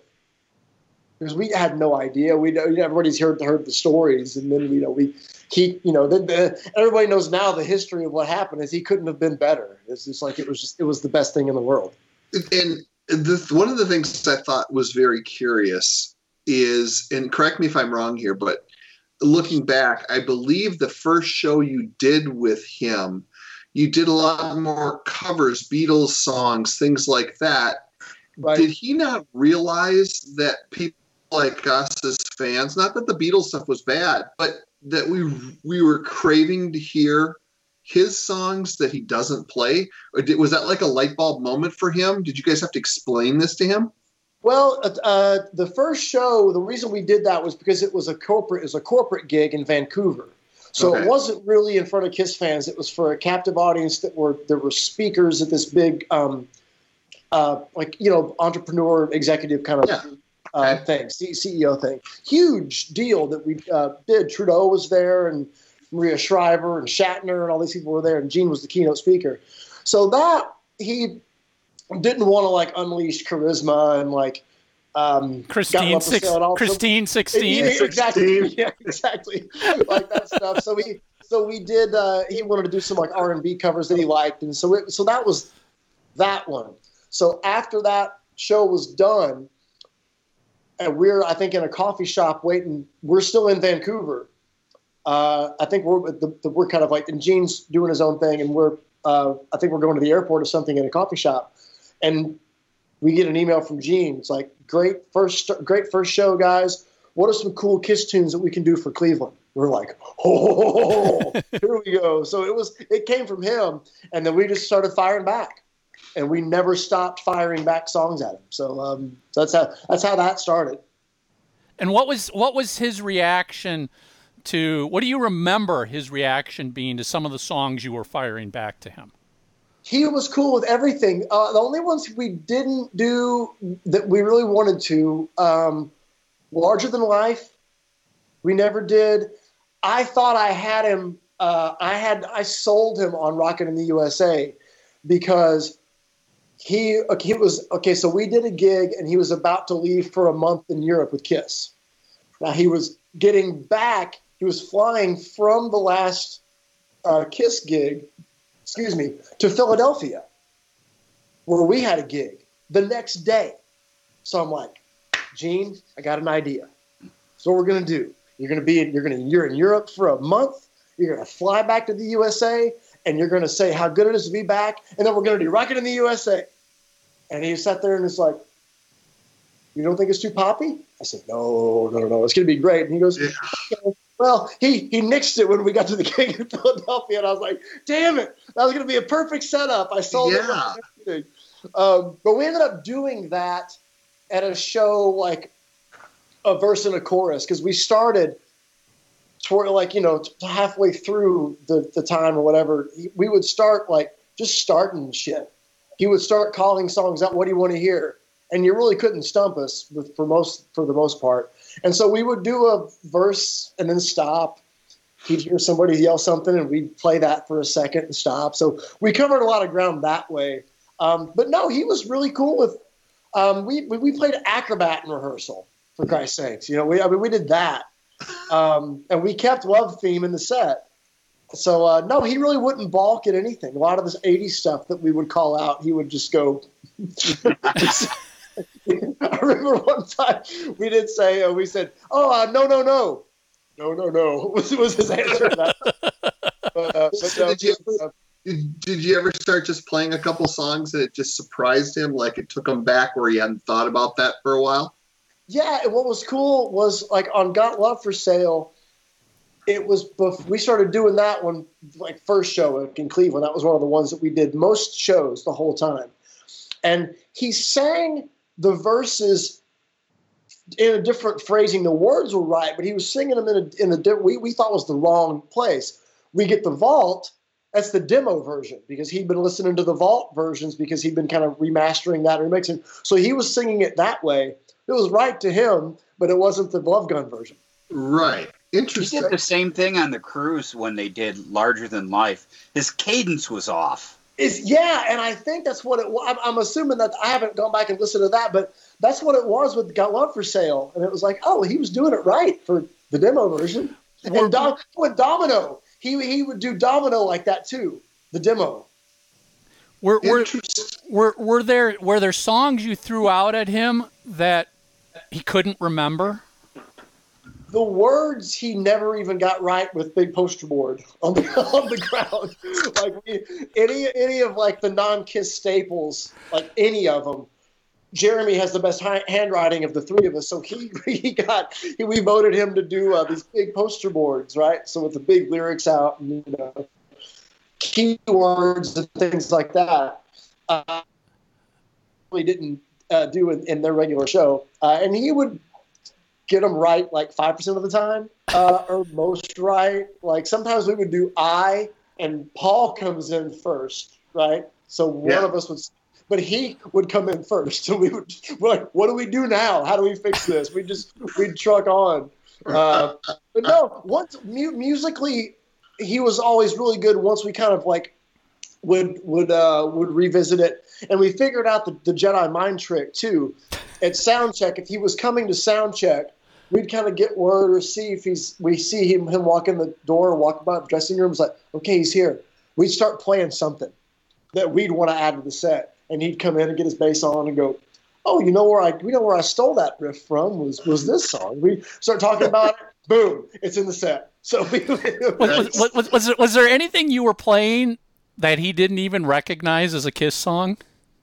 No, no. He was he was good. Like musically, he would walk in and tell us the story about and where he uh, where he took the riff from, like what he borrowed, what song he changed, and and then he'd do that, and then he'd go, "Can we, can we get the words?" And then Jeremy would write the words out on the thing, we, and then we'd do it. So it was it worked. And, And- so and- I've been talking to other people in bands like that that have like a big one of their heroes. They do that too, and it works. That's funny. That's cool. Well, and those shows to me were so incredibly special, and I'm really hoping that once this whole Kiss thing is is done and they they're finished touring, that he'll go back and do some of these, and you guys will be back out on the road again. Yeah, we've he's we've all kind of kept in touch with him a little bit here and there, and he's always like, "Can't wait to see you guys again." So you know, I Yeah. think we'll shows afterwards. So Yeah, yeah, it's, it's the songs are too good not to be played. It was a lot of fun, and he and he really had a good time, and we had a good time, and and any footage or any photo that you see of us from that, we're all grinning like that, and as as we did that off stage too. I mean, we had so much fun with him playing, but then off in the in the ride to the hotel or the ride to the airport in an airport lounge. Like we always were having fun, and it was real easy. And he appreciated how easy we were. And of course, I'm sure he liked not getting all the stuff on. You know, it's kind of wearing his regular. Wearing that that wet that skull shirt to, to every show that he always wears, and I'm sure he dug like the kind of ease and, and casual feel of the whole thing too. And But I would think also because you guys are all so laid back and easy, to, there's no drama. Because I think that would be the worst part is the drama piece. and there's there's none. And he was just he was the greatest guy to hang out with. He would we always gave him his own space, obviously his own dressing room, his own trailer because he was doing meet and greets and things like that. But always, never failed. Every time we'd be in our room and, and it'd be Gene. He'd go, "What are you guys doing in here? I got way more places to sit in my room." So we'd go. He'd pull us in there, and we'd eat together and talk, and uh, it, it was great. He was really, really, really. I've never been treated that well in like an artist gig where it's like you're playing, backing up somebody, you know, the so and so band. By far, never been treated like so much like a peer by him. I've never played with somebody that like famous before, you know. It- So Which I, It's- nice it's- to hear too. It seems Yeah. to me that that his approach to the shows and the shows themselves were less about achieving perfection and more about just getting up there and rocking and having fun. it, it, they were, and given the fans, like the fans got on stage every single show. That happened every night. It would be the, the guy's song, the girl's song, and then everybody together song, rock and roll all night. And that's what he. It had to happen. If the promoter was balking, it'd be like, nope, you're going to figure out some way to do it. It had to happen. Even at even at like when we do like stadium outdoor stadium shows, even in like Bolivia and South America, we'd get all these people on stage. Um, that was a that was a for sure like nope, you're doing that. You're making it happen. So that's cool. So so yeah. how how did so you you go from the Gene Simmons band to the Ace Frehley band. what what was that moment like where all of a sudden you were told, "What? I'm going to be Ace Frehley's band?" Well, the Australia tour was booked and postponed, and then when it was actually happening, the phone call came that Ace was going to open for the the Australian tour. Holy fuck! This is going to be an amazing tour, and you backing him up too holy fuck, this is going to be an amazing tour. So that the, the, there was the same call. It was like Ace is playing, you guys are his band as well for this, and that it started for just Australia and Japan because Ace had booked uh, there was Japan shows after that, and once you do that together because you're already kind of there. Right. I mean, it is a nine-hour flight, but it's not a 15-hour flight or whatever. So you're already kind of like on that side of the world. So it was just logistics for Ace to come over with like you know one guy like you know PJ with his for his guitars and stuff, and so it wasn't his whole band. So that was what that was how the whole thing started, um, and then I think in Australia he asked us to do the cruise with him, and then after the cruise were these was the Florida the, the few Florida shows that were happening, and then so it was then like what do you guys? You guys want the gig? It's you. If you guys want to do it, it's, it's yours. So we all took the. Well, yeah, and it, it was, was a lot from Gene too. Gene was kind of like, Gene kind of handed us over. You know, we definitely had his blessing on the whole thing. So, but it was the right move, at least from my perspective as a fan, and seeing different shows over the years. And that's not taken away from anybody that was in any of the other bands. I'm not saying that, but I, my personal opinion was is this changed things because I look, I'm not a musician, so I don't know how to say this, but it seems like when you guys play the songs, there's a lot more authenticity to the original version of the song. And and some of the other live shows I've seen, it just kind of goes off in this weird direction. You know, it was with us. Even with Gene, we were very. Um, I mean, because we if we went and saw a band doing like if we went and saw a Gene show and it wasn't us, and the guitar player didn't play the A solo, I'd be pissed off. Yeah. So, so that was one thing with us. We always really stuck to the record version because we did have three guitars, so right. we could do something different than what Kiss normally does live. We could actually do it like the record if there's three guitar parts. And so with solos, it was very important. Like we're going to play the solos right. We're going to play the songs how they go. We're going to sing the right parts. We're going to play the right parts. Um, and we took that into Ace as well. You know, I would never think about, you know, doing some slap bass funk thing and just to show off in the middle of ripping Out or whatever, you know, and it's like, and the guys wouldn't either. We all are like, no, the song goes like this, play it like it goes. Right. And it just, at least from my perspective, it felt like it just started to kind of get sloppy from the lack of a better term to use, you know, because I remember seeing one of the shows, this is way before you guys, and they opened up with Rip It Out, but I swear to God, one of them was playing Rip It Out and the other one was playing Rocket Ride. Oh. yeah, I'm just like, are we even on yeah. the same page here? So for me, when I found out that you guys were going to do this, I'm like, okay, this is going to be great. And then you really proved me right because of how solid all of it was. Because I felt that it was a little unfair and uh, for the beating that he took on the Kiss cruise.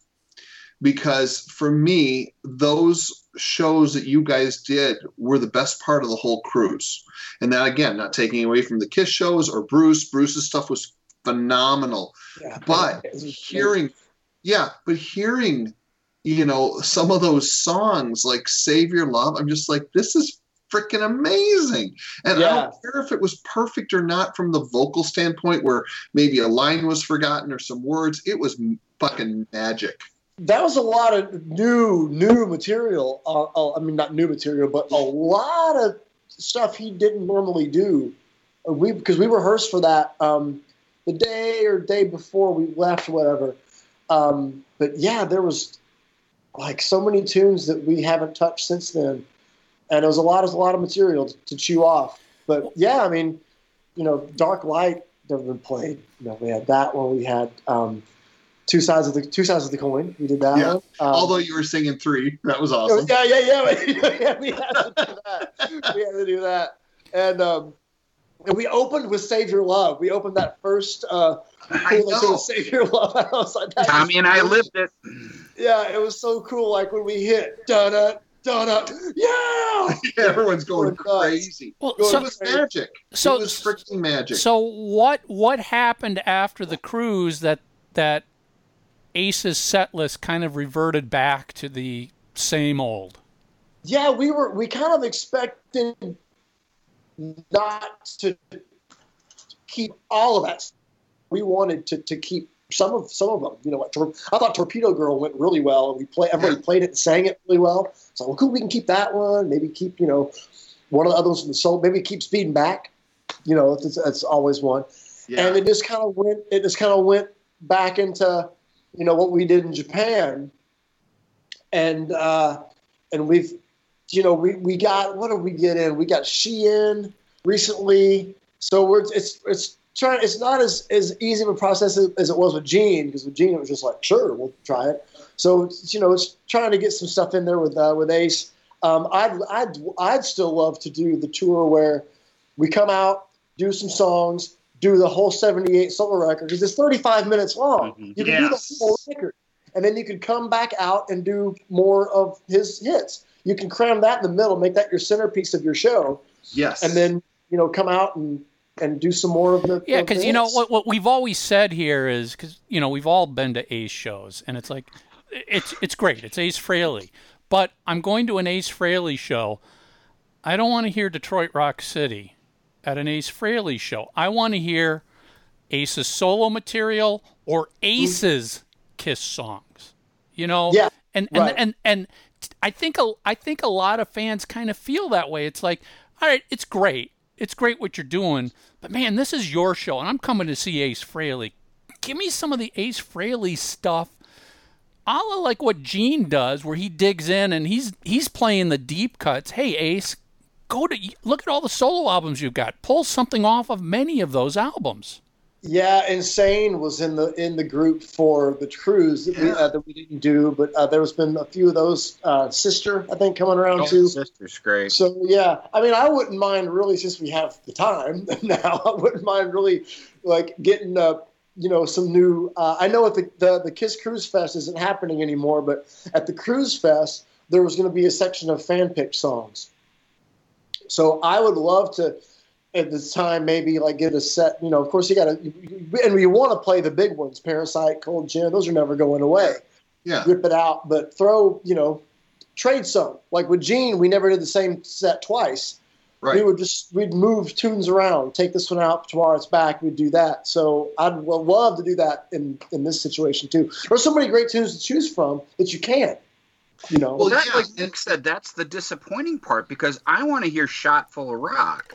I Yeah. mean, Yes. I, I, that is to me the quintessential Ace, in your face, hard rock and song, and I'm like, you just abandon it, and I'm like, come on, man, that there's that's there's that's a lot of cool incredible. stuff. I think I think was it is it Trouble Walking coming out for Record Store Day? Like that'd be Yeah, I, cool. there's something something trouble walking related is is the record store day thing. Yeah, I so it'd be cool that to like something like that's So it's something cool like that, and even off like the newer records, like uh, I thought I told you I came from outer space. Oh, I love that. That's dude. how I love that song. Like, there's I know, many yeah. cool And, and, and from my perspective, I know you've got to do cold gin and, and all of that, and I'm fine with that. I just any one of those things you- that you guys are talking about, even the '78 solo record, just not Detroit Rock City Not or Love Goose. Gun. Not love. Or yeah. Love What Gun. what what is Ace Frehley playing Love Gun for? That's a Yeah. that, that's likes- a Paul he likes the Stanley solo. song. yeah, he likes the solo. But, Well, uh, but but you but know yeah, you, the I- solo is awesome. the solo's It was- yeah, awesome, but you know that that that that brings up an interesting idea of like, listen, I saw I saw Kiss with Ace Frehley in Australia for the farewell tour, and that's when Ace started doing these jams at the end of the night that initially were throwing Gene and Paul a curveball, but became something. uh-huh. Ace do a jam. Just jam the solo from Love Gun. Jam the solo from Detroit Rock City. You don't have to do the whole song. Take three minutes and jam five songs. Making a, uh, I always like medleys when bands Yeah. do medleys. Yep. You know, combine like like uh, Kulick, Bruce, uh, the Bruce guys were doing that on the last cruise. They did a Carnival of Souls medley and a Hot in the Shade medley. Yep. I always love doing that. It's always fun to put things together like that too, and challenging to you know pick a few tunes and go, okay, how are we going to segue from all this stuff? Well, Um, yeah. yeah. I mean, we, we all want to do it. You know, it is it definitely isn't uh, us like you know uh, road blo- blockading the thing. Uh, we No. definitely would love to. Well, and Um, so from a fan's well, and from a fan's year we pers- can. Well, from a fan's perspective too, it's like watching you sing um, uh, "Strange Ways." Great, that's awesome. He doesn't have to sing every. I don't care about that.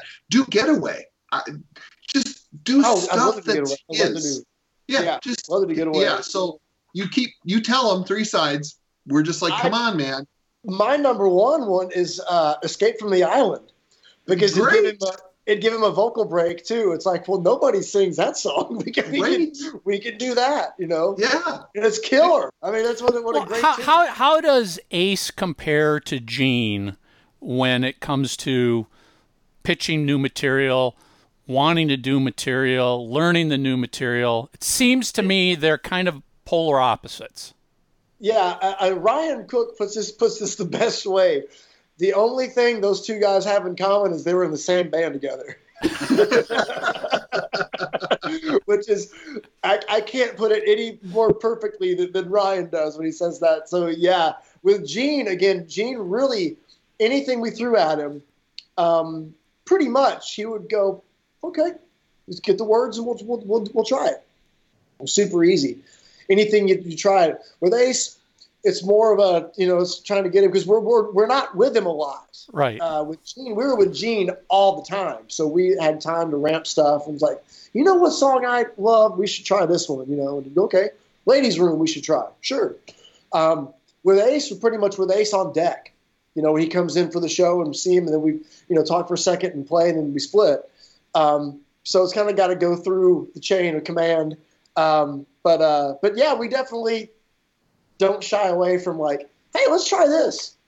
You know, when we did the '78 record in Jersey, like we did all those tunes pretty well, man. I was really hoping like Ozone would stay. Tommy, Like, you're not. uh, Tommy, your mic's not on. Oh, You're muted.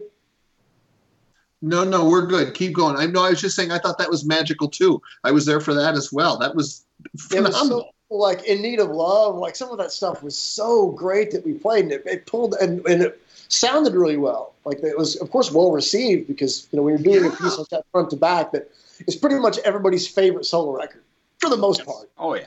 Um, and so, yeah, we're really hoping like, cool, we can tour on this and, and, and make that at least pull a bunch of tunes from it. It didn't happen, so we're like, oh damn. What was That he? Was that would've Ace cool. like after it was done? Was he just not excited about it?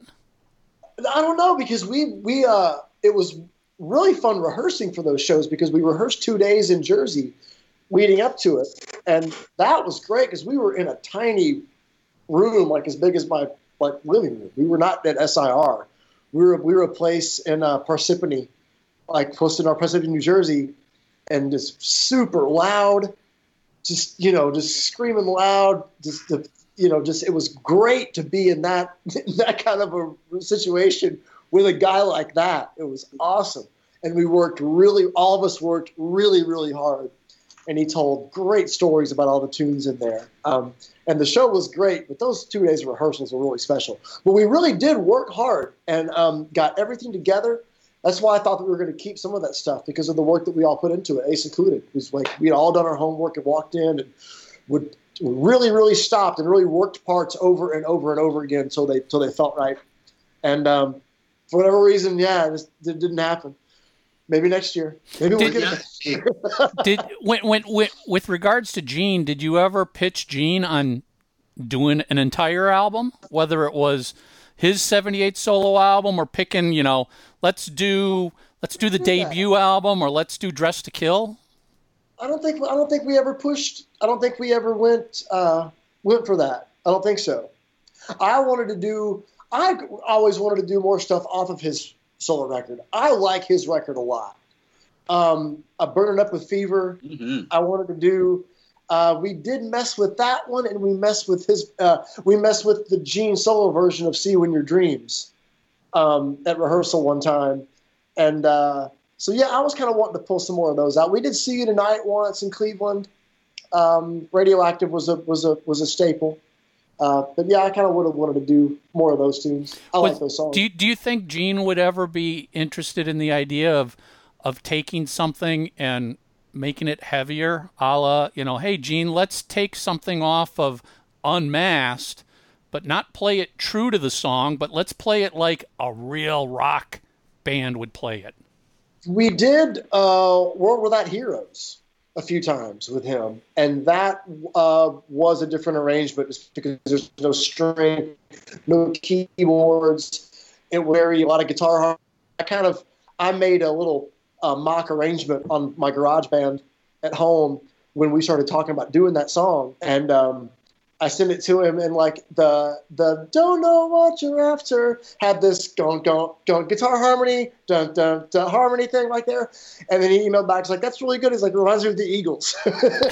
so it uh, it did have kind of a witchy woman feel, a- sound, I think, uh, to it. But we did that, and it, that that one definitely was heavier. Um, I'm trying to think of anything else that we did. Um, we did She's So European, but we pretty much did it like the record. But when we played stuff like that, even like Charisma, it amped up. The three guitars, we bumped, we pumped up the tempos a little bit too. Like Charisma was a little faster and felt a lot better live. Um, and with the anniversary of Dynasty just this past week, I was watching footage of us doing Charisma. Fuck, we kicked the shit out of that song. was, everyone I found was just like, we were on fire with him. I just every time, every time in, the, in my Facebook memories, a, a clip pops up, I'll always watch it, and it's like, man, it always sounds so good. It's like this huge smile on my face. It's- it's- the the shows were great. The band was on fire, and we just couldn't have been having a better time. Um, that was just an incredible two years. Just That you know that was what was beautiful about Gene's solo shows that I, I I didn't get a chance to see any of them because no shows were out here on the West Coast.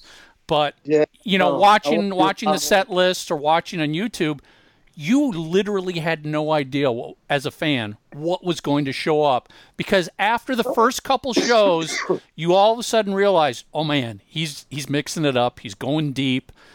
What's going to be in this next next one? Which you know, and, and I don't want this to be a negative towards Ace, but that's exactly opposite of Ace's shows. It's sort of like I'm going into Ace's shows, I know what I'm getting. Yeah, Fitz. Uh, Brent Fitz called that heads up hockey.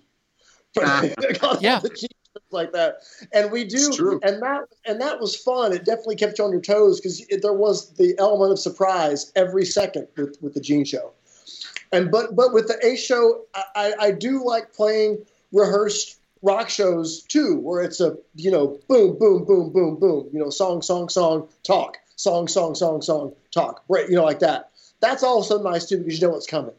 Um, but I do like both. You know, it's uh, they're just very different.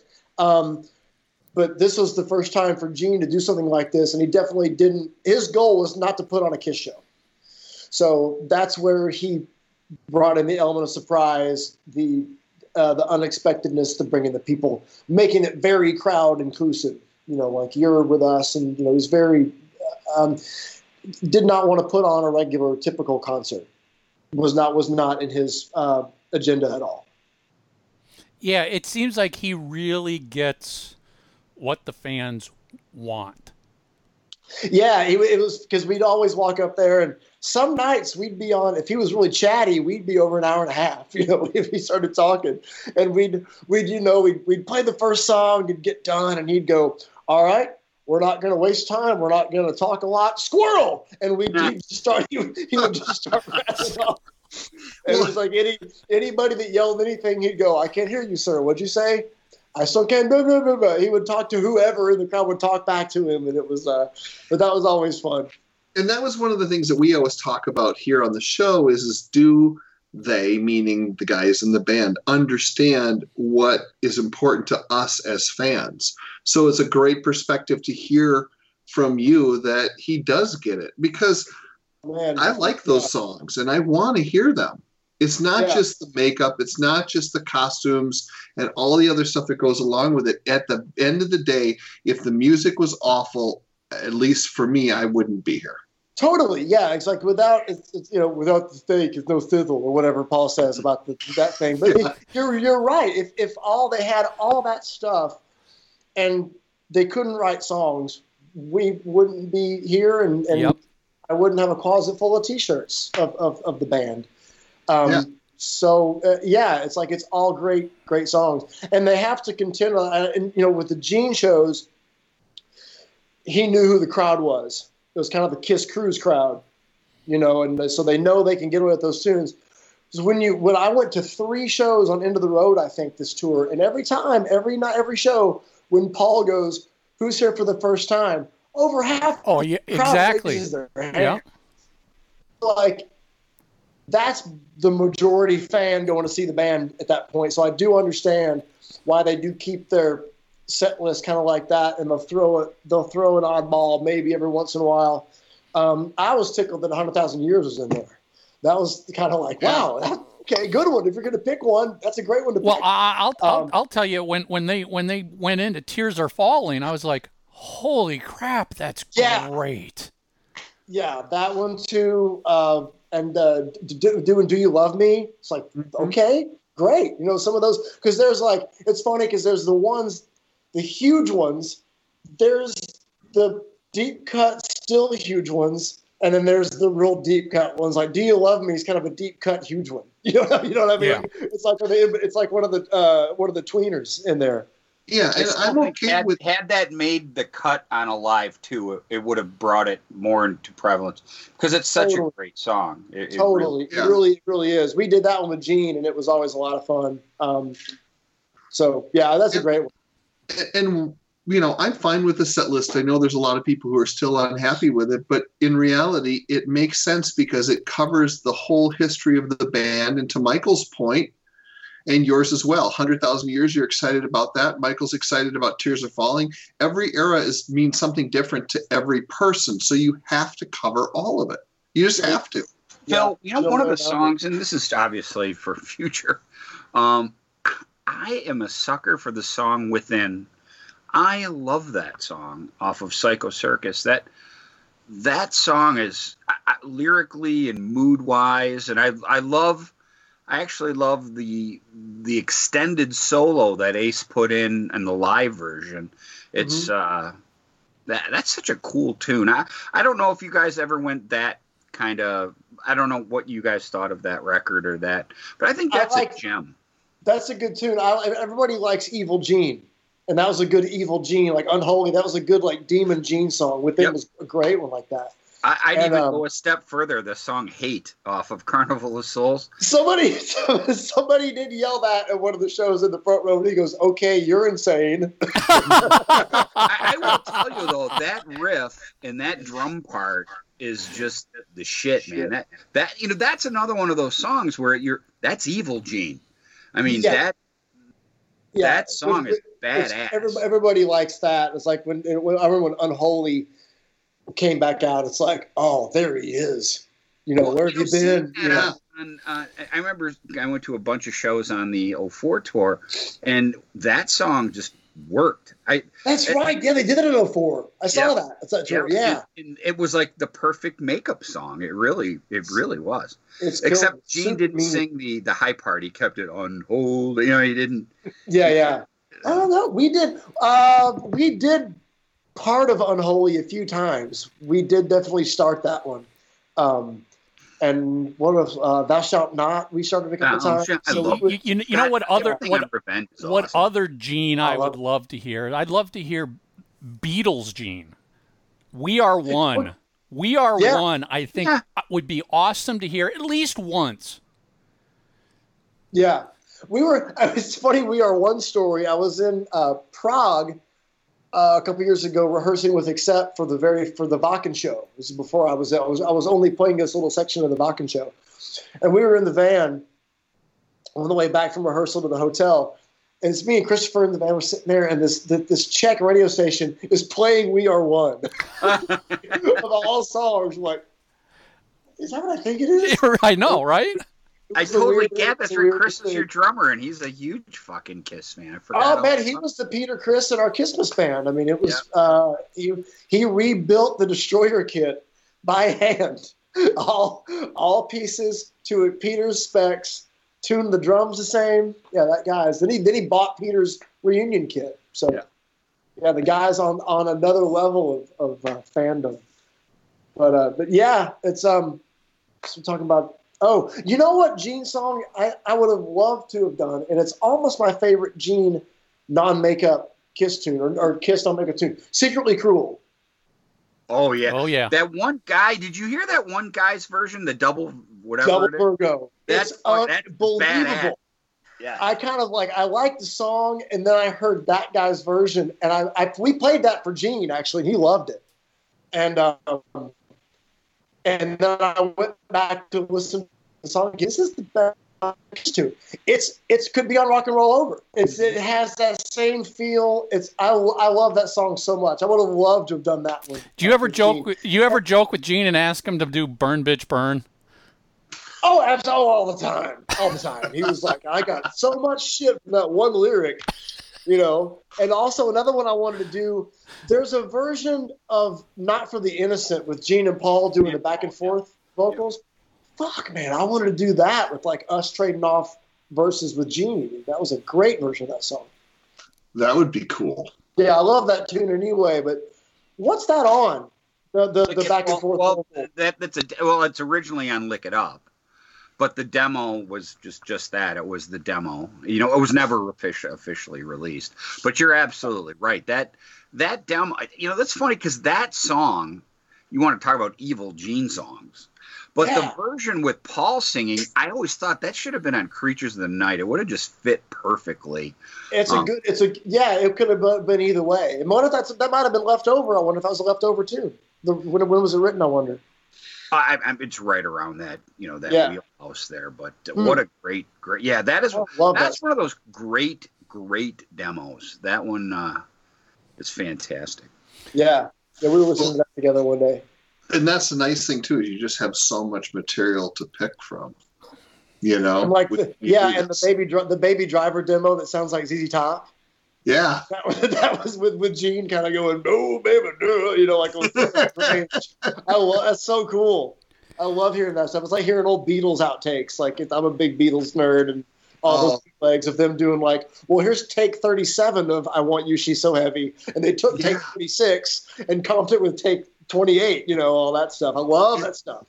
it's amazing how many CDs worth of outtakes there are of the Beatles songs. It's almost mind blowing. It's, I mean, volume after volume after volume. Like you said, one CD is just, you know, one song. You know, Yeah. and, and hearing them work it up. Yep, I got the Abbey Road Deluxe one that has all the two CDs of extra stuff, and that doesn't even crack the surface of what of that record sessions. You know, just two CDs and all that stuff. It's just they just ran tape constantly. Did uh, you never know. did Gene ever show any interest in in doing a solo album with you guys? No, I never did. I think new music to him is pretty much what's Pointless. the point? You're not going to make any money, and I kind of get it. I mean, it does take it takes you know. I mean. uh it takes effort to write songs and put songs together and, and all that stuff. And I kind of I kind of get it. I get it, you know. And I mean, nobody would. People kind of and, I, and I'm I'm in, I'm in this boat too. If I'm going to go see a Gene Simmons show, I want to see like you know Sure. mainline or all the way. I want to see like old tunes. That you don't know. get to normally hear. Exactly. So Yeah. I, I mean, we I mean we I mean uh, it, it kind of came up. Not we, we never did say it, but it but I kind of you know we all know his feelings on it. So yeah, I I understand. I get it. So, where are you sitting now with everything? Tell us what you have been dealing with, and also friends of yours that are musicians. I mean, we're sitting still trying to get back to normal from the whole COVID thing. Uh, do you see any dates at all this year with Ace or, or anything that you're going to be doing? Man, I don't think so. I don't think I'm going to be doing anything till like, till 2021. Uh, there's a couple things booked. Um, and uh, Accept had some U.S. dates rescheduled for September. Um, but I mean, if they're if they still stay on the books, I'll be there. Uh, but I don't think they'll. I don't think they'll happen. It just seems kind of soon that for, for like Labor Day weekend for that kind of thing to happen. Um, yeah. So I, I don't. I mean, I'm not planning on working doing these shows till 2021. Um, and to be totally honest, I'm kind of okay. I've been really, I've been really, really, really busy and just productive of my own projects. Like I was like, okay, well, I can learn video editing. Okay, great. I can Yeah. upgrade my recording software and start recording. And I'm um, actually we're uh, I'm recording some parts for the new Accept record at home. Okay. Putting them in a Dropbox folder, and you know, it, I'd love to be sitting with the guys doing this, but luckily uh, with technology, we can all kind of record remotely. And you know, I can put an idea in the Dropbox and talk to Wolf, talk to Andy about it, and then they'll say, "Try this, this, this, great." Put another one in. You know, it's kind of you know that that's still happening. Uh, so hopefully, like next year is going to be like an even busier year we'll, we'll be trying to make up for some lost uh, for some lost steam from this year. So that'll be great. But I've been really, I mean, to my right is a green screen on my on my on one of my walls in my living room, and uh, I'm going to start doing promo uh, promo videos for Mutt Merch. Um, I can do my own photo shoots in here now, so I can I can do a lot of things myself, edit the videos myself, edit the photos, record the music myself. I can kind of like if I'm going to be working in here for the rest of the year, I'm going to get a lot of work done, and it's going to be professional grade work. You know, which is amazing how things have changed because here you are working on video editing you can do professional photos you can record parts to a record that's going to be released I- i mean that's got to be so nice to And you have don't have to get out of your tools. lazy boy to do any of it. I can. I, can, I have no pants on right now. just like mark It's- it's- I mean, it really is. I mean, this every this has sucked, and in so many ways, but it doesn't suck as bad as it could have thanks to technology. We can do this. I can FaceTime my friends, my parents, uh, keep up with them, uh, keep some kind of working going. I'm teaching Skype. I'm teaching remote guitar lessons. Um, you know, I'm doing major, major overhaul to my clothing line. Um, all kinds of new things going to be, happening with that in a couple weeks. So I've had all this time and 41 days sober. Yay. Um, all right so Good for you. I've had all this. I've had all this time and this clear head to do all these projects I've kind of been wanting to do. Now I have like the positive attitude and all this brain space that I can I can use for you know good instead of the dark side. So but don't you uh, also believe though that it's your attitude? And i'm not talking about the sober piece. That's awesome. I'm just talking about the piece of actually going all right this sucks but i'm not going to just sit around and do nothing. I'm going to accomplish something whatever it is with this time i have Absolutely. Uh, it, for me, that kicked off that was the sober part. About a week into it, my attitude. First few weeks of this, I'm not preaching at all. Trust, I'm not at all. But the first few weeks of this were not pretty at all for me. It was a box of wine a day for weeks, uh, and then it was. I just was like, okay, I'm, I'm going to emerge from this better than when I entered into it. And so for me, that just means getting healthy again uh, and being productive and learning new things. Uh, you know, like a video. I, I'd love to be able. I'd love to be a video editor, like do freelance video editing. I'm only. I've done three projects now on it. Um, two of them you've seen, which was the. Uh, she wants to stay inside. That one, and yeah then that they was got fantastic got to choose. I did those, and I did a new video for this group I'm in called the Tummies. It's very um, early Beatles sounding. So just did a video for them. Uh, it's coming out soon, and I really love it. I think I'm kind of good, even though I don't know what the fuck I'm doing yet with it. But it's just fun to mess around with. So I'd love to do that, um, and just kind of just like I said, I want to tur- do a lot with Mutt Merch, my clothing line. That's my that's my main focus now, kind of, along with recording for the Accept record. So it's a lot of good things um, that are just kind of like you know brought on that you can make for yourself. Like, all right, what am I going to do? If it's learning a new language or something, you know, just do something. You can with this time, you can do a side hustle, or you can learn a new thing, or, or do something. You know, i like that a side Phil- hustle Phil, That's um, Mark and I are are big Accept fans, and I'd love to have you chat a little bit about join in Accept. I mean, th- you know, Yeah. you, you you go from the Gene Simmons solo band to the Ace Frehley solo band to Accept. That's got to be that whole thing. You've got to sit back and go, "What the fuck?" Yeah, it was a good couple of years. Yeah. it, was, it was pretty cool, but uh, but no, it, I, I'm really glad they asked me because I was only a fill-in um, guitar player on the little Wacken section, and then last year um, in the spring, they were doing a full tour of Europe and Eastern Europe with a symphony, and it was going to be half classical pieces, half Accept songs.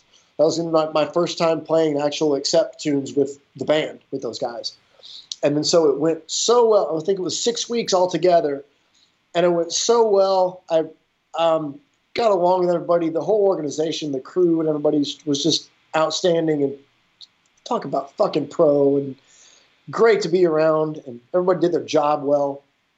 And I was really sad when it came to the end of it. It's like. Not going to could- going on because a lot of the, a lot of yeah, the crews in Germany, a lot of the crews in Germany, and I liked them, and was like, you know, it's like, oh, these guys going to be gone.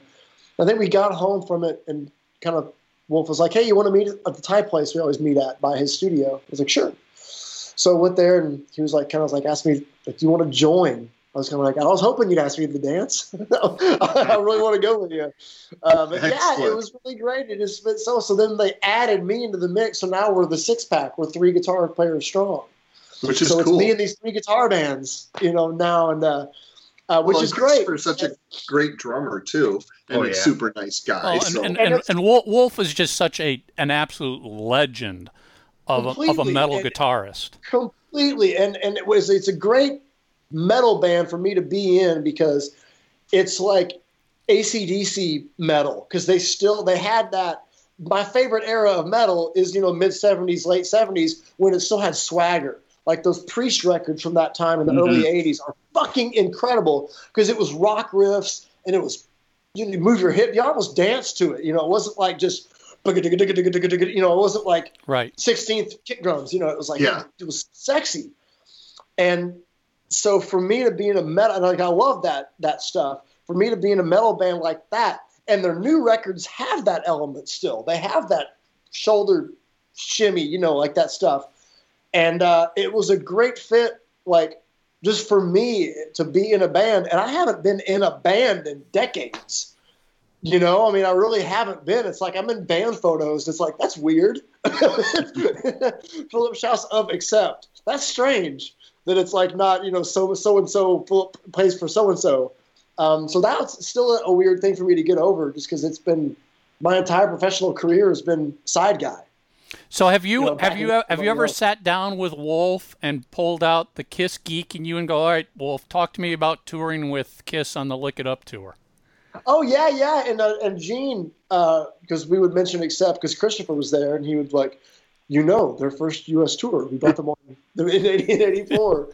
But uh, but yeah, yeah, Wolf and Gabby. Gabby always tells good stories because Gabby Goes way uh, back. Gabby, Gaby Hoffmann goes way back.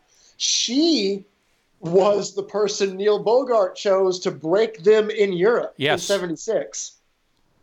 So Interesting. and so that when they still had the when they and that and that point they hadn't changed the S's Mhm. yet. It was still it was still the logo.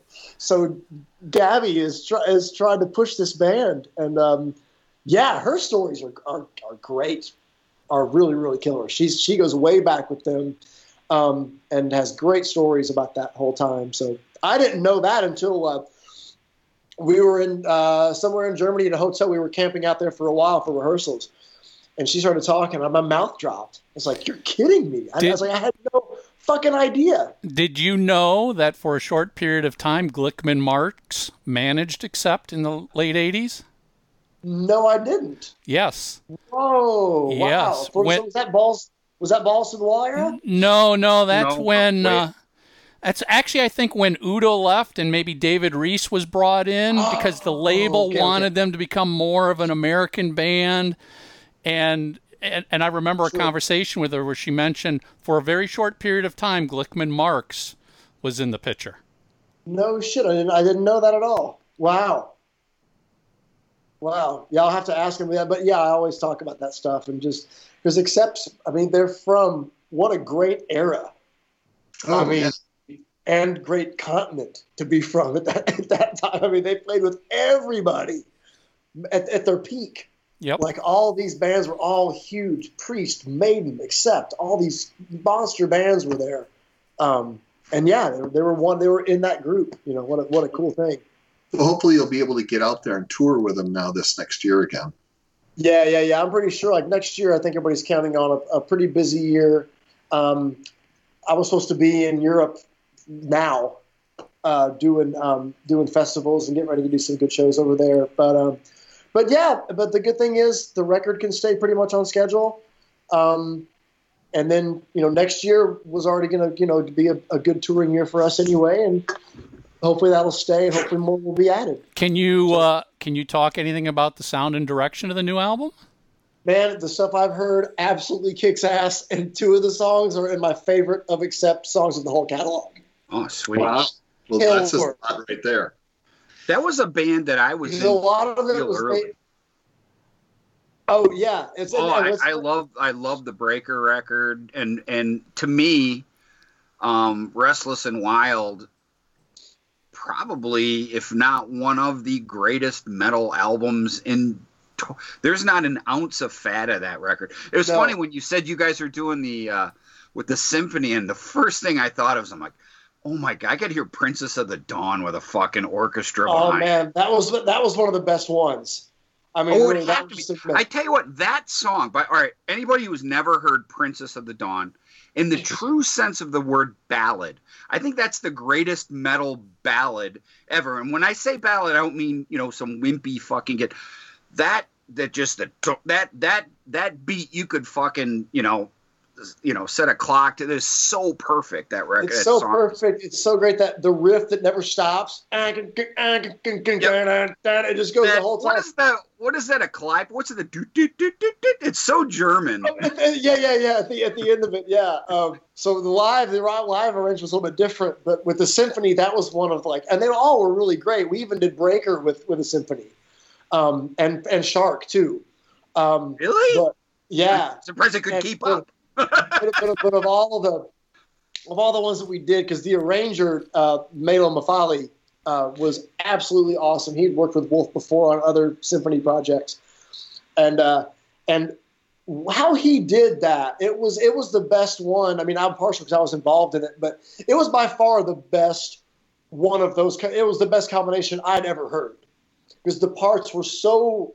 Uh, he wasn't just copying the guitar part he wrote a new part that complemented everything. He like really wove everything together great. But Princess of the Dawn was fucking monstrous because the, the the symphony's doing the uh, da, da, da, da, da. you had brass doing it too, and Oh. it was a hair, hair on the hair on the arm every time. You know, it was uh, What there's a lot of YouTube footage. It was killer. Phil? What's it like with Accept being on stage like at Wacken and looking out at eighty thousand people? And then again, it's like like like Tommy kicked it off. How the hell did I get here? I think about all like, all the uh, and, I, and what's cool about my my journey is that with Gene and Ace, I look over there and there's Jeremy and Ryan, my two best friends. And with Accept, I look back there and Christopher Williams, one of my other best friends, is sitting behind me, and we, we have done so many gigs together. We've done hundreds of things together over like probably over ten years, and I brought him on anything I could bring him on and likewise, we would just always looked like, oh, got to get this guy, get this guy. So for Yeah. to be doing all these cool big shows with legendary people, with our heroes, and to look back and like, can you believe this shit? it's always it's always a lot of fun, but it's uh, but what's what's really cool is it is the big thing for me is the, all the choreography with Accept. Oh, Because yeah. I'm the guy now that goes up with Wolf and does all the stuff. So we're doing the balls of the wall thing. Yep. Like that was for me. Like my first image of them was was uh, Headbangers Ball and Restless and the Balls videos. So I'm, the two white flying V's Mhm. in sync are my thing. So when I got the gig, like gig gig, it's like, well, I'm playing a flying fucking V. I'm not playing. I'm not bringing it. I'm not going to be the strat guy and Accept. You know, No, I'm definitely. no, it- you guitar- to- yeah. no, no guitar I'm going to play. And Wolf really liked that I was. As, he he said I was as big as a poser as he was when it came to my posturing because I spent more hours in a mirror with without a guitar than I have with a guitar on. Um, but you know, I'm no stranger to choreography and knowing how important that is and and and why and it's like a dance you know locking your position being in place all that stuff i get it and he loved the fact that i could do that and was into it. So doing that stuff with him you know is always really special. Like you know the rest of some wild stuff. And like you've seen him do it since the songs were released and it's just cool. Being You know that that that's a, that, as, as a Kiss fan, that's a cool thing that I always loved about Accept. It's like, yeah, you know, Kiss is all choreography too, and I love the fact that that Accept puts in the time. I remember mentioning this once to Gabby that that you put that time into rehearsing the moves, where you're going to position yourselves, what looks good, what doesn't look good. Right, yeah, and a lot of it. There's a few split. I pretty much have to like. I know when I'm supposed to get right next to Wolf and do the and then guitars forward and stuff. Breaker. There's a few moments, but a lot of it is just kind of like. Oh, I love Restless and Wild. When you're just doing that, I could just. I was like, God, Oh, I love that part. It's, oh, that and dun, and then uh, dun, dun, dun, those guitar moves, everything is so much fun. And uh, but a lot of it's just stage etiquette. Like watch, I, I try to balance now. Now that we are six people, um, we have Christopher and then Uwe and Martin are kind of flank him. They're kind of like Cliff and Malcolm, right? They stand Yeah. back there, back there. So I try to really balance it out with Wolf. Like if he's over here, I go over here to the front, um, watching where Mark is, walk over with Mark a little bit, and you know I try to kind of keep it. You know, it's kind of always an im- impromptu dance. You know, I don't want to be all the way all the way in front all the time or in the back all the time. It's kind of like watching where Wolf goes, and it's always kind of a, you know, it's a head, you know, heads up hockey, kind of like the same kind of thing. You know, keep it around good. Mark, Mark Tornillo, and Mark's great. I love Mark. He kills it every night, and the songs are still in the same key. There's no down tuning. He, Mar- anything. Mar- Mark is as perfect a fit to replace Udo, but for any band that had to replace a lead singer, Mark is about as perfect a fit as you could get. he really is, and then also to come out with Blood of the Nations as the Yeah. first Yes. Yep. album with Teutonic Terror on it. With it's almost like the Rolling Stones putting not "Start Me Up." It's like you're that far into your career and you put out a song that's is as good as anything you've ever done. It's like Yeah. that's a big statement. Well, that that with a new, great because new that album singer. was so well received in the metal community. I love it. it it, it was it, so good. it was such a huge deserved comeback. I mean, we you know, mm-hmm. since the 70s and 80s a lot of bands have tried to get back and the albums were just so-so. But Accept came back and as you said blew away the stuff they did in the past and it wasn't a fluke album. They have followed it up with great albums consecutively. They, they've all got really good reviews and have sold well when when records don't sell. And they've stayed. They've done a really, really, really good job of staying relevant, like and and it being like a legacy band, but still putting out new material that fans look forward to, and that they know they're going to get a really good accept record. That, that, that- that's what I love about them. That, it sounds like the band, um, and they still have the things that I like. They still have the, the, the swagger, and they still have it's still precise, and it's the, all the good elements are still there, and uh, you- and it's sounding fresh too. Do you, do you think though that maybe one of the reasons it sells well is because it seems like the bands that come from Europe, they have the dedicated following, and it, Yeah. from what I understand, when you're over in London and Germany, they're into it big time. It's not like they they succumb to dance stuff that like they do here in the states. Do Right, you think it's- that's part of it? Yeah, they're yeah the the fans over there are more um, and I've said dedicated, more into it because they'll know the background, you know, know the history of the band, like they'll know what I've done, know what Christopher's done. They dig in, and so uh, and yeah, when that's why they that's why the band doesn't play over here that much is because you know they can play everywhere else in the world and have you know Huge a crowds. bigger a, a bigger audience, yeah, and Yeah, a more kind of like into audience. It, it, it's and don't take this the wrong way, Phil. and I know you won't. Um, I, I went and saw Udo on his little tour. Um, matter of fact, the same place I saw you guys uh, with Ace. It was the same club at the Token. oh yeah, And, and those songs, those because he played nothing but accept songs. He played all the old. But the, point is, I remember sitting there after I was on my way home from the show, and I'm like, Accept needs to tour more. I mean, because these songs are fucking awesome. And don't get me wrong. I, see, I love Stalingrad. I think that's a fucking. When did that come out? Like 2012, maybe. that 10? was the se- yeah that was the one after Blood of the Nations. After Blood of the Nations. So, I yeah, that was that one one, after. too. Yeah, it's great. and and I'm like, how come these guys don't come around? And, and I know why. It's the whole Yeah. economic thing. I, I, I actually talked to to uh, uh, Dee Snider about that. He's like, why fucking tour the United States? We can tour, play half a dozen shows over in Europe, and Yeah, Make money's just as much better, money. crowd's better. Uh, we did. Uh, we had three of the shows that got postponed. Uh, were over here. One was M3, and that was going to be a pretty cool um, Yeah. show and opportunity because like we were the heaviest band by far like, on our day, and it was going to be fun because I, I mean I've got my half my I knew half the bands there, and uh, that was going to be a pretty cool thing just to kind of we I don't think it's a U.S. festival like in a long time, and there's so many of those now. Louder Than Life, M3, Oklahoma. There's to name a few.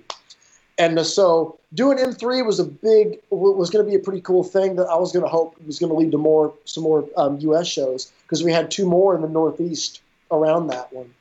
Um, so I don't know. Uh, hopefully next year it can stay. Uh, if M3 happens again, we can do it because I think it would be a cool thing. And I think, I mean, we'd kill at a festival. I mean, it would it would be awesome. It would, be so good. I mean, talk about a, sh- a shorter set, like a 60 minute set of accept songs. You'd give- have bruises. You know, it's like we would we would crush it in a situation like that. So I really hope we do some of those American ones. It'd be great. Yeah, that would be. I, I'm just. I want it to come back and and start up again. You know, with all due respect of everything that's going on. Uh, one of the other things I wanted to make sure I touched on today because I find this to be fascinating is watching some of the videos that you do where you're sitting around noodling Van Halen songs, and you had this light bulb moment with "Ain't Talking About Love." and I just, for any of you guys that are watching that are Van Halen fans, you got to watch what some of the stuff that Phil's doing because it's. I, I watch you in awe because it, you, you don't realize it because you're such a nice guy. Maybe you do. I don't know, but you're extremely talented and you're a very gifted musician. And and so for someone like me who does not know how to play, it's really a lot of fun to watch. You know, And- Thanks, Ollie. Thank you. yeah. you can so keep how- you can keep on if you'd like. So, but how did you how did you decide to start? I don't know. I mean, that's just it's a unique idea, and I I like it.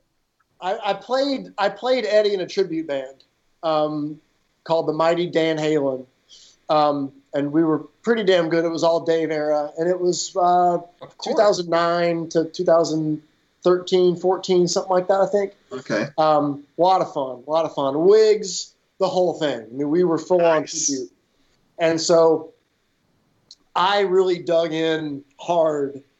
I got I really got in his head. I could get to the point when when I'm because you got to get into like Ed mode, and I was so far into there I could improvise my own solo and it would sound like Ed. It was like I'd I, I knew what I would know what he would do, so I could do that like in the show, like at the end if we're just jamming something, it would sound so like Eddie. Um, so, um, when I the, when the when the quarantine thing happened, uh, when I started like liking playing guitar again, uh, which happened to stop with stopping drinking, I went back to playing guitar because it was fun. So I went back to high school and I play I play Van Halen for four hours a day. I just sit with my, my with my Ava Kemper profiler and I've got these profiles that absolutely sound dead on. Like here, there's one for each album. And I know what you're talking about, but can you can you explain that for the folks that may not know what you're talking about? okay, it's magic. I don't know how it works, but there's this thing that's uh, this is it's made in Germany by this wonderful man called named Christoph Kemper, and he figured out a way to record the sound of any amplifier. Right, that you there's a process that you do. It's called profiling, and so he, which is actually recording the sound of the real amp and somehow storing it in this machine. And when you have, excuse me, when you have it stored, you can actually turn the knobs and it affects the sound like it would on that amplifier. So really, you can have any amp in the world. I have 17,000 profiles for my Kemper. I use 20 maybe of maybe of them. so anyway, and you can buy profiles. You can trade them with your friends. Uh, but this one guy makes um, a lot of profiles that are like classic tones. Um, he, has, he has an Angus and Malcolm pack, uh, Tony Iommi, Page, like all that. He has a Van Halen one. And he has one for each Dave record. And they're fucking perfect. I mean, they're absolutely perfect. Um, so I'd sit, and I, well, my guitar is right there. If you can Yeah, it's right there. Yeah. and his guitar is right there. So I got a really special pickup in that that I got from a guy, and uh, so I'm sitting here for hours and just playing Van Halen songs, going through the album out like okay, Van Halen two. I'll play Beautiful Girls now and DOA, you know, whatever. I was just doing that forever, and so I started to film myself doing some because I was like getting back into playing guitar again and. That was because I hadn't played in so long. I really was playing like I was in high school, five hours a day of just playing Van Halen songs. And uh, and so yeah, that was uh, I just kind of was messing with the Kemper and had and and th- that ain't talking about love is a unique thing because he's using a delay unit in that, which is half of the chords that you're hearing aren't him like hitting with his right hand. It's an echo.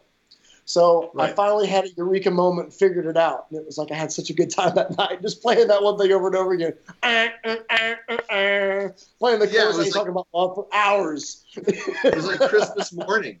It was. My neighbors were like, "Can you learn some other song, please?" Have you ever met Ed? No, I never met anybody in Van Halen. Okay. Never have.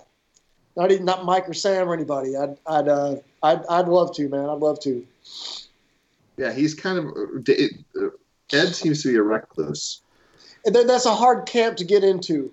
I mean, it's a real. I've known I've known kind of people in the outer, like you know, even that were in the inner circle, and it's a hard thing to even like. They don't do meet and greets, like they don't do that kind of a thing when you um, Right. they uh, toured. I was hoping to go catch one of the Dave shows with Kiss because we'd probably have a better chance of meeting Dave if it was with Kiss, if, it was, if the Kiss guys were there. So, uh, but yeah, I'd never never anybody in Van Halen, unfortunately.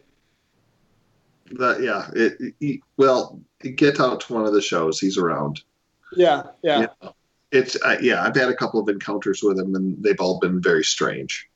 I'm just- I I don't want to hear anything different. I was like, I don't want it to hear Yeah. like, you know, well, he had coffee, and no, I was like, I want to hear some crazy shit with Dave. It's what it's what you expect. Yeah. It's Did just, you read his his book? That Crazy from the Heat book is awesome. Oh, it's amazing. That's a great read, man. It's out of print, so I, I got to get a used copy off of uh, off of eBay because it's so good. It's so worth reading. Mhm. Oh, it's amazing. so where can people connect with you? Uh, I'm on all the socials um, Instagram, uh, V with two E's, Philip Shouse, Philip with one L. Um, I'm not on Twitter very much, um, but I'm on Facebook, two pages on Facebook, so you can find me on there. And uh, then hopefully on tour um, next year with Accept and or Ace Frehley and or Gene Simmons and whoever. or, whoever or, or all at once at one festival. Or, or all at once. Yeah, exactly. That happened in, in Houston. I did a gig with Ace and Accept back to back. cool. Oh, cool.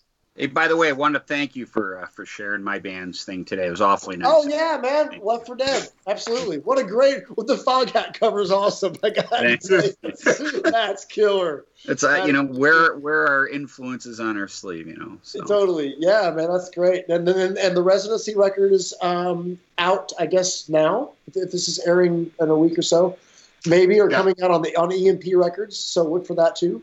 So And and and and, and, and the now. and the the um, artist name of the residency record is what? Just so people who search for it. The Rock and Roll Residency. The Rock and Roll Residency is the band two- name to search for with, people. with two E's, and uh, the record is called The Rock and Roll Residency. Nice. So write that down. yep. Now we don't have the trifecta. We don't have the song called "The Rock and Roll Residency" like Black Sabbath and Living Colour did. We we don't we don't have that. But uh, yeah, Cool. Maybe in the next one. next one, sure, we'll do that. we'll, we'll, do, we'll write our own song. But no, six Awesome. original tunes, one cover. So yeah, it's good. It's good. It's Phil, good. Phil, this was awesome. It was great, great chatting Yes. with you. I mean, You you're, you're likewise, man. It's good to finally get on the show, and it's Took good to see everybody at once. You know, it's fun. ju- it's just awesome. You know, seeing somebody like you who's gone from playing with Gene to playing with Ace to playing with Accept. I mean, it's just like you know, most people would be like, one of those is a dream come true, and you're three. And Yeah. journey's over. yeah, and people ask me, it's like, well, what's what's next? And I go, I've stopped planning because the universe has way cooler plans for me than I would have. Exactly. So I would have What's never next? in a million years. The Paul Stanley solo band. yeah, Then the Peter exactly. Criss solo band. Then Peter. Well, let's I'm not right push now. it. Yeah, listen, listen. If Peter wants to do a real rock record, he needs real rock musicians. And then I'll actually be able to complete the four on my leg. I've only got Gene and Ace tattoos on my right calf. There you go. only go. guys I've played with, so I got to get the Paul and the Peter one too. There you Now, go. Phil, this was awesome. Thank you You're so much welcome for back anytime, my friend. yes, Yes. yes. We're here. We're here to Thank promote you, anything you're doing. Everybody, everybody, stay safe and stay happy, and um, we'll we'll all be in touch. Um, totally awesome guy. You know, Yeah. listen, I, like I just said, three dreams that right there. I mean, you playing in Gene's solo band, you're playing in Ace's solo band, you're playing in Accept. I mean, how cool is that? Yeah, and and you know, I've gotten to know them fairly well. They're all wonderful guys, and uh, you know, I like. He always has such a great outlook and attitude, you know, and that's huge. Make the most of your time, and and and he's. They're all very grateful for the position that they've been put in, and that just makes you. I don't know. At least for me, it makes you want to root for him even more. Amen. Yeah, I mean, you can You just know? you can just you know you can feel that he's a fan. Yeah, they all he- are. It's not like he's a musician who's just like, yeah, okay, I'll take whatever gig. Uh, you know, I don't care. I'll just learn the stuff. No, he's a fan of this stuff. completely which is really nice you know because it just i don't know again you, you root for them because of how impa- how passionate all of them are they're all like that Yep. Yes, for sure. You I, I can't I can't wait to hear the the rock and roll residency record. Oh, that's going to be awesome. Yeah. You know, Yeah. it's that whole you can tell it's going to be great just by their attitudes and their influences and you know what I mean? Yep. Look how look how detailed he was going into the Van Halen tones and the and the blah blah, you know, all that. Guys, how do you think he's going to do it when he's showing what his stuff is? He's going to put all that same passion. You're going to hear all that Into it. influence. oh, of course. Yeah. It's going to be awesome. Can't Yeah. wait to hear that. Um, it's true yeah homework for this week.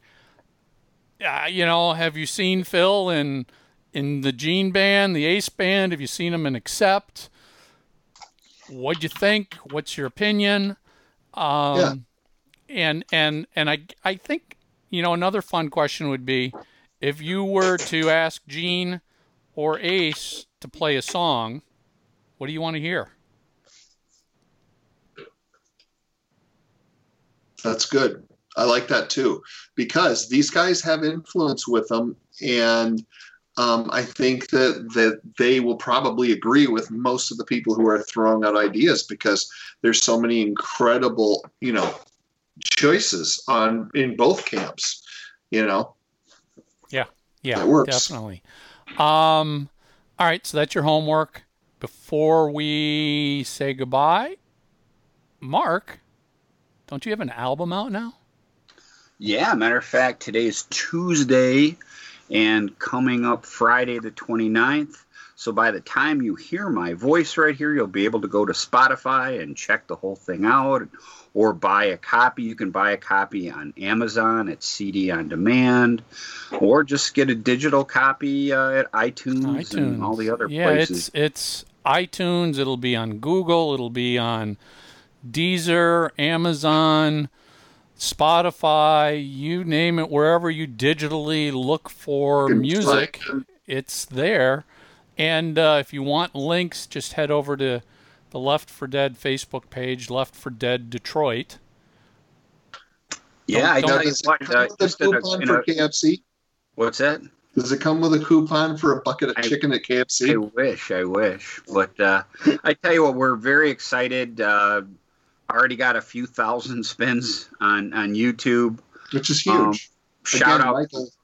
shout out to Michael Brandvold Yep. Marketing, uh, making all this happen. Uh, getting a lot of love. The you know the best part about it is, um, I've been getting so many IMs and emails and stuff, and I, thank you. I mean, uh, you know we we do this because it's fun. We do this because you know very much like Phil. It's the same thing.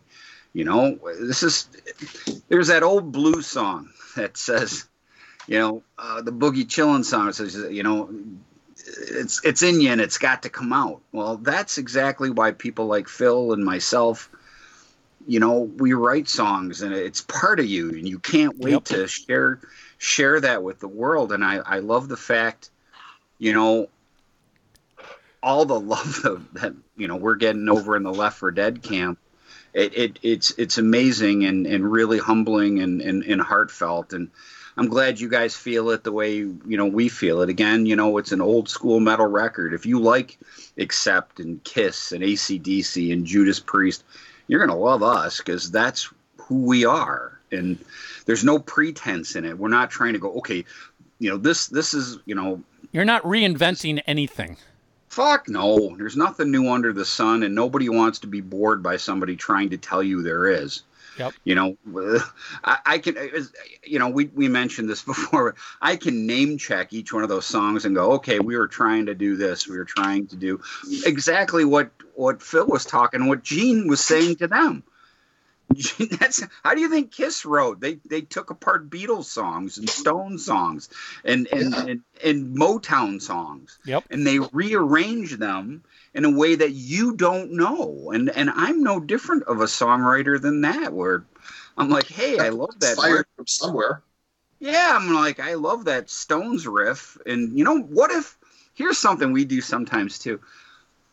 I, I said to my friend because uh, one of the songs I wrote on it, I couldn't figure out what to do with the bridge, and my buddy who was helping me write the song says, "What do you think Jimmy Page would do here?" and, he played this little riff. I'm like, dude, that'll fit perfect. So it's like I wrote the main song because I'm not, I can barely play guitar, but I could play enough to, and and all except for this little part, and it fit perfectly. And he said those words verbatim to me. He's like, "What do you think Jimmy Page would do here?" And he went, and he played this little part. I'm like, dude, that fucking works. So we stuck it in. And and again, that's that's the beauty behind doing this is sharing, you know, our passion for music with with other music geeks. Let's face it, if you're still here, what are we, an hour and a half in or something Yep. like that? It's a You're, geek. you're a Oh shit, it's two hours. Two Look, you're a music geek too. If you're still here, you just sat through that. So you know what I'm talking about. So you know, anyway, I, uh, I, I, thank you I, I would, I, love and go check it out. I would say one final homework question. What's your review of the Left for Dead album? Yeah. That's yeah. good. Love to hear your thoughts on the entire album. Mm. Um, you know where to go. Facebook.com says three sides of the coin. We've got a group, we've got a page, we've got Twitter, we've got Instagram, and of course YouTube. Leave us a comment, leave us a review, hit the subscribe button on YouTube, hit the follow button on Spotify, subscribe, review, and ratings on iTunes. We appreciate all of it. It helps spread the word. And uh, that's it until next week. We're out of here.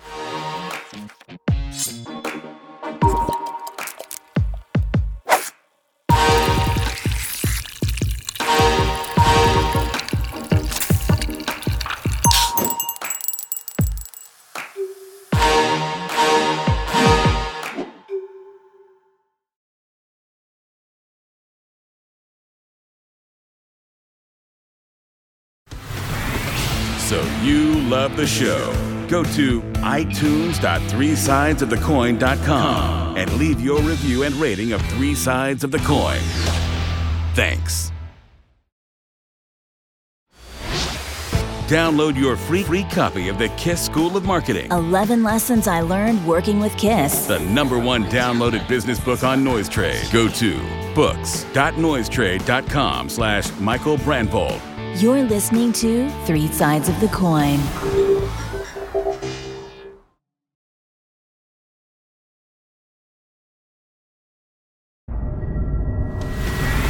So you love the show. Go to itunes.threesidesofthecoin.com and leave your review and rating of Three Sides of the Coin. Thanks.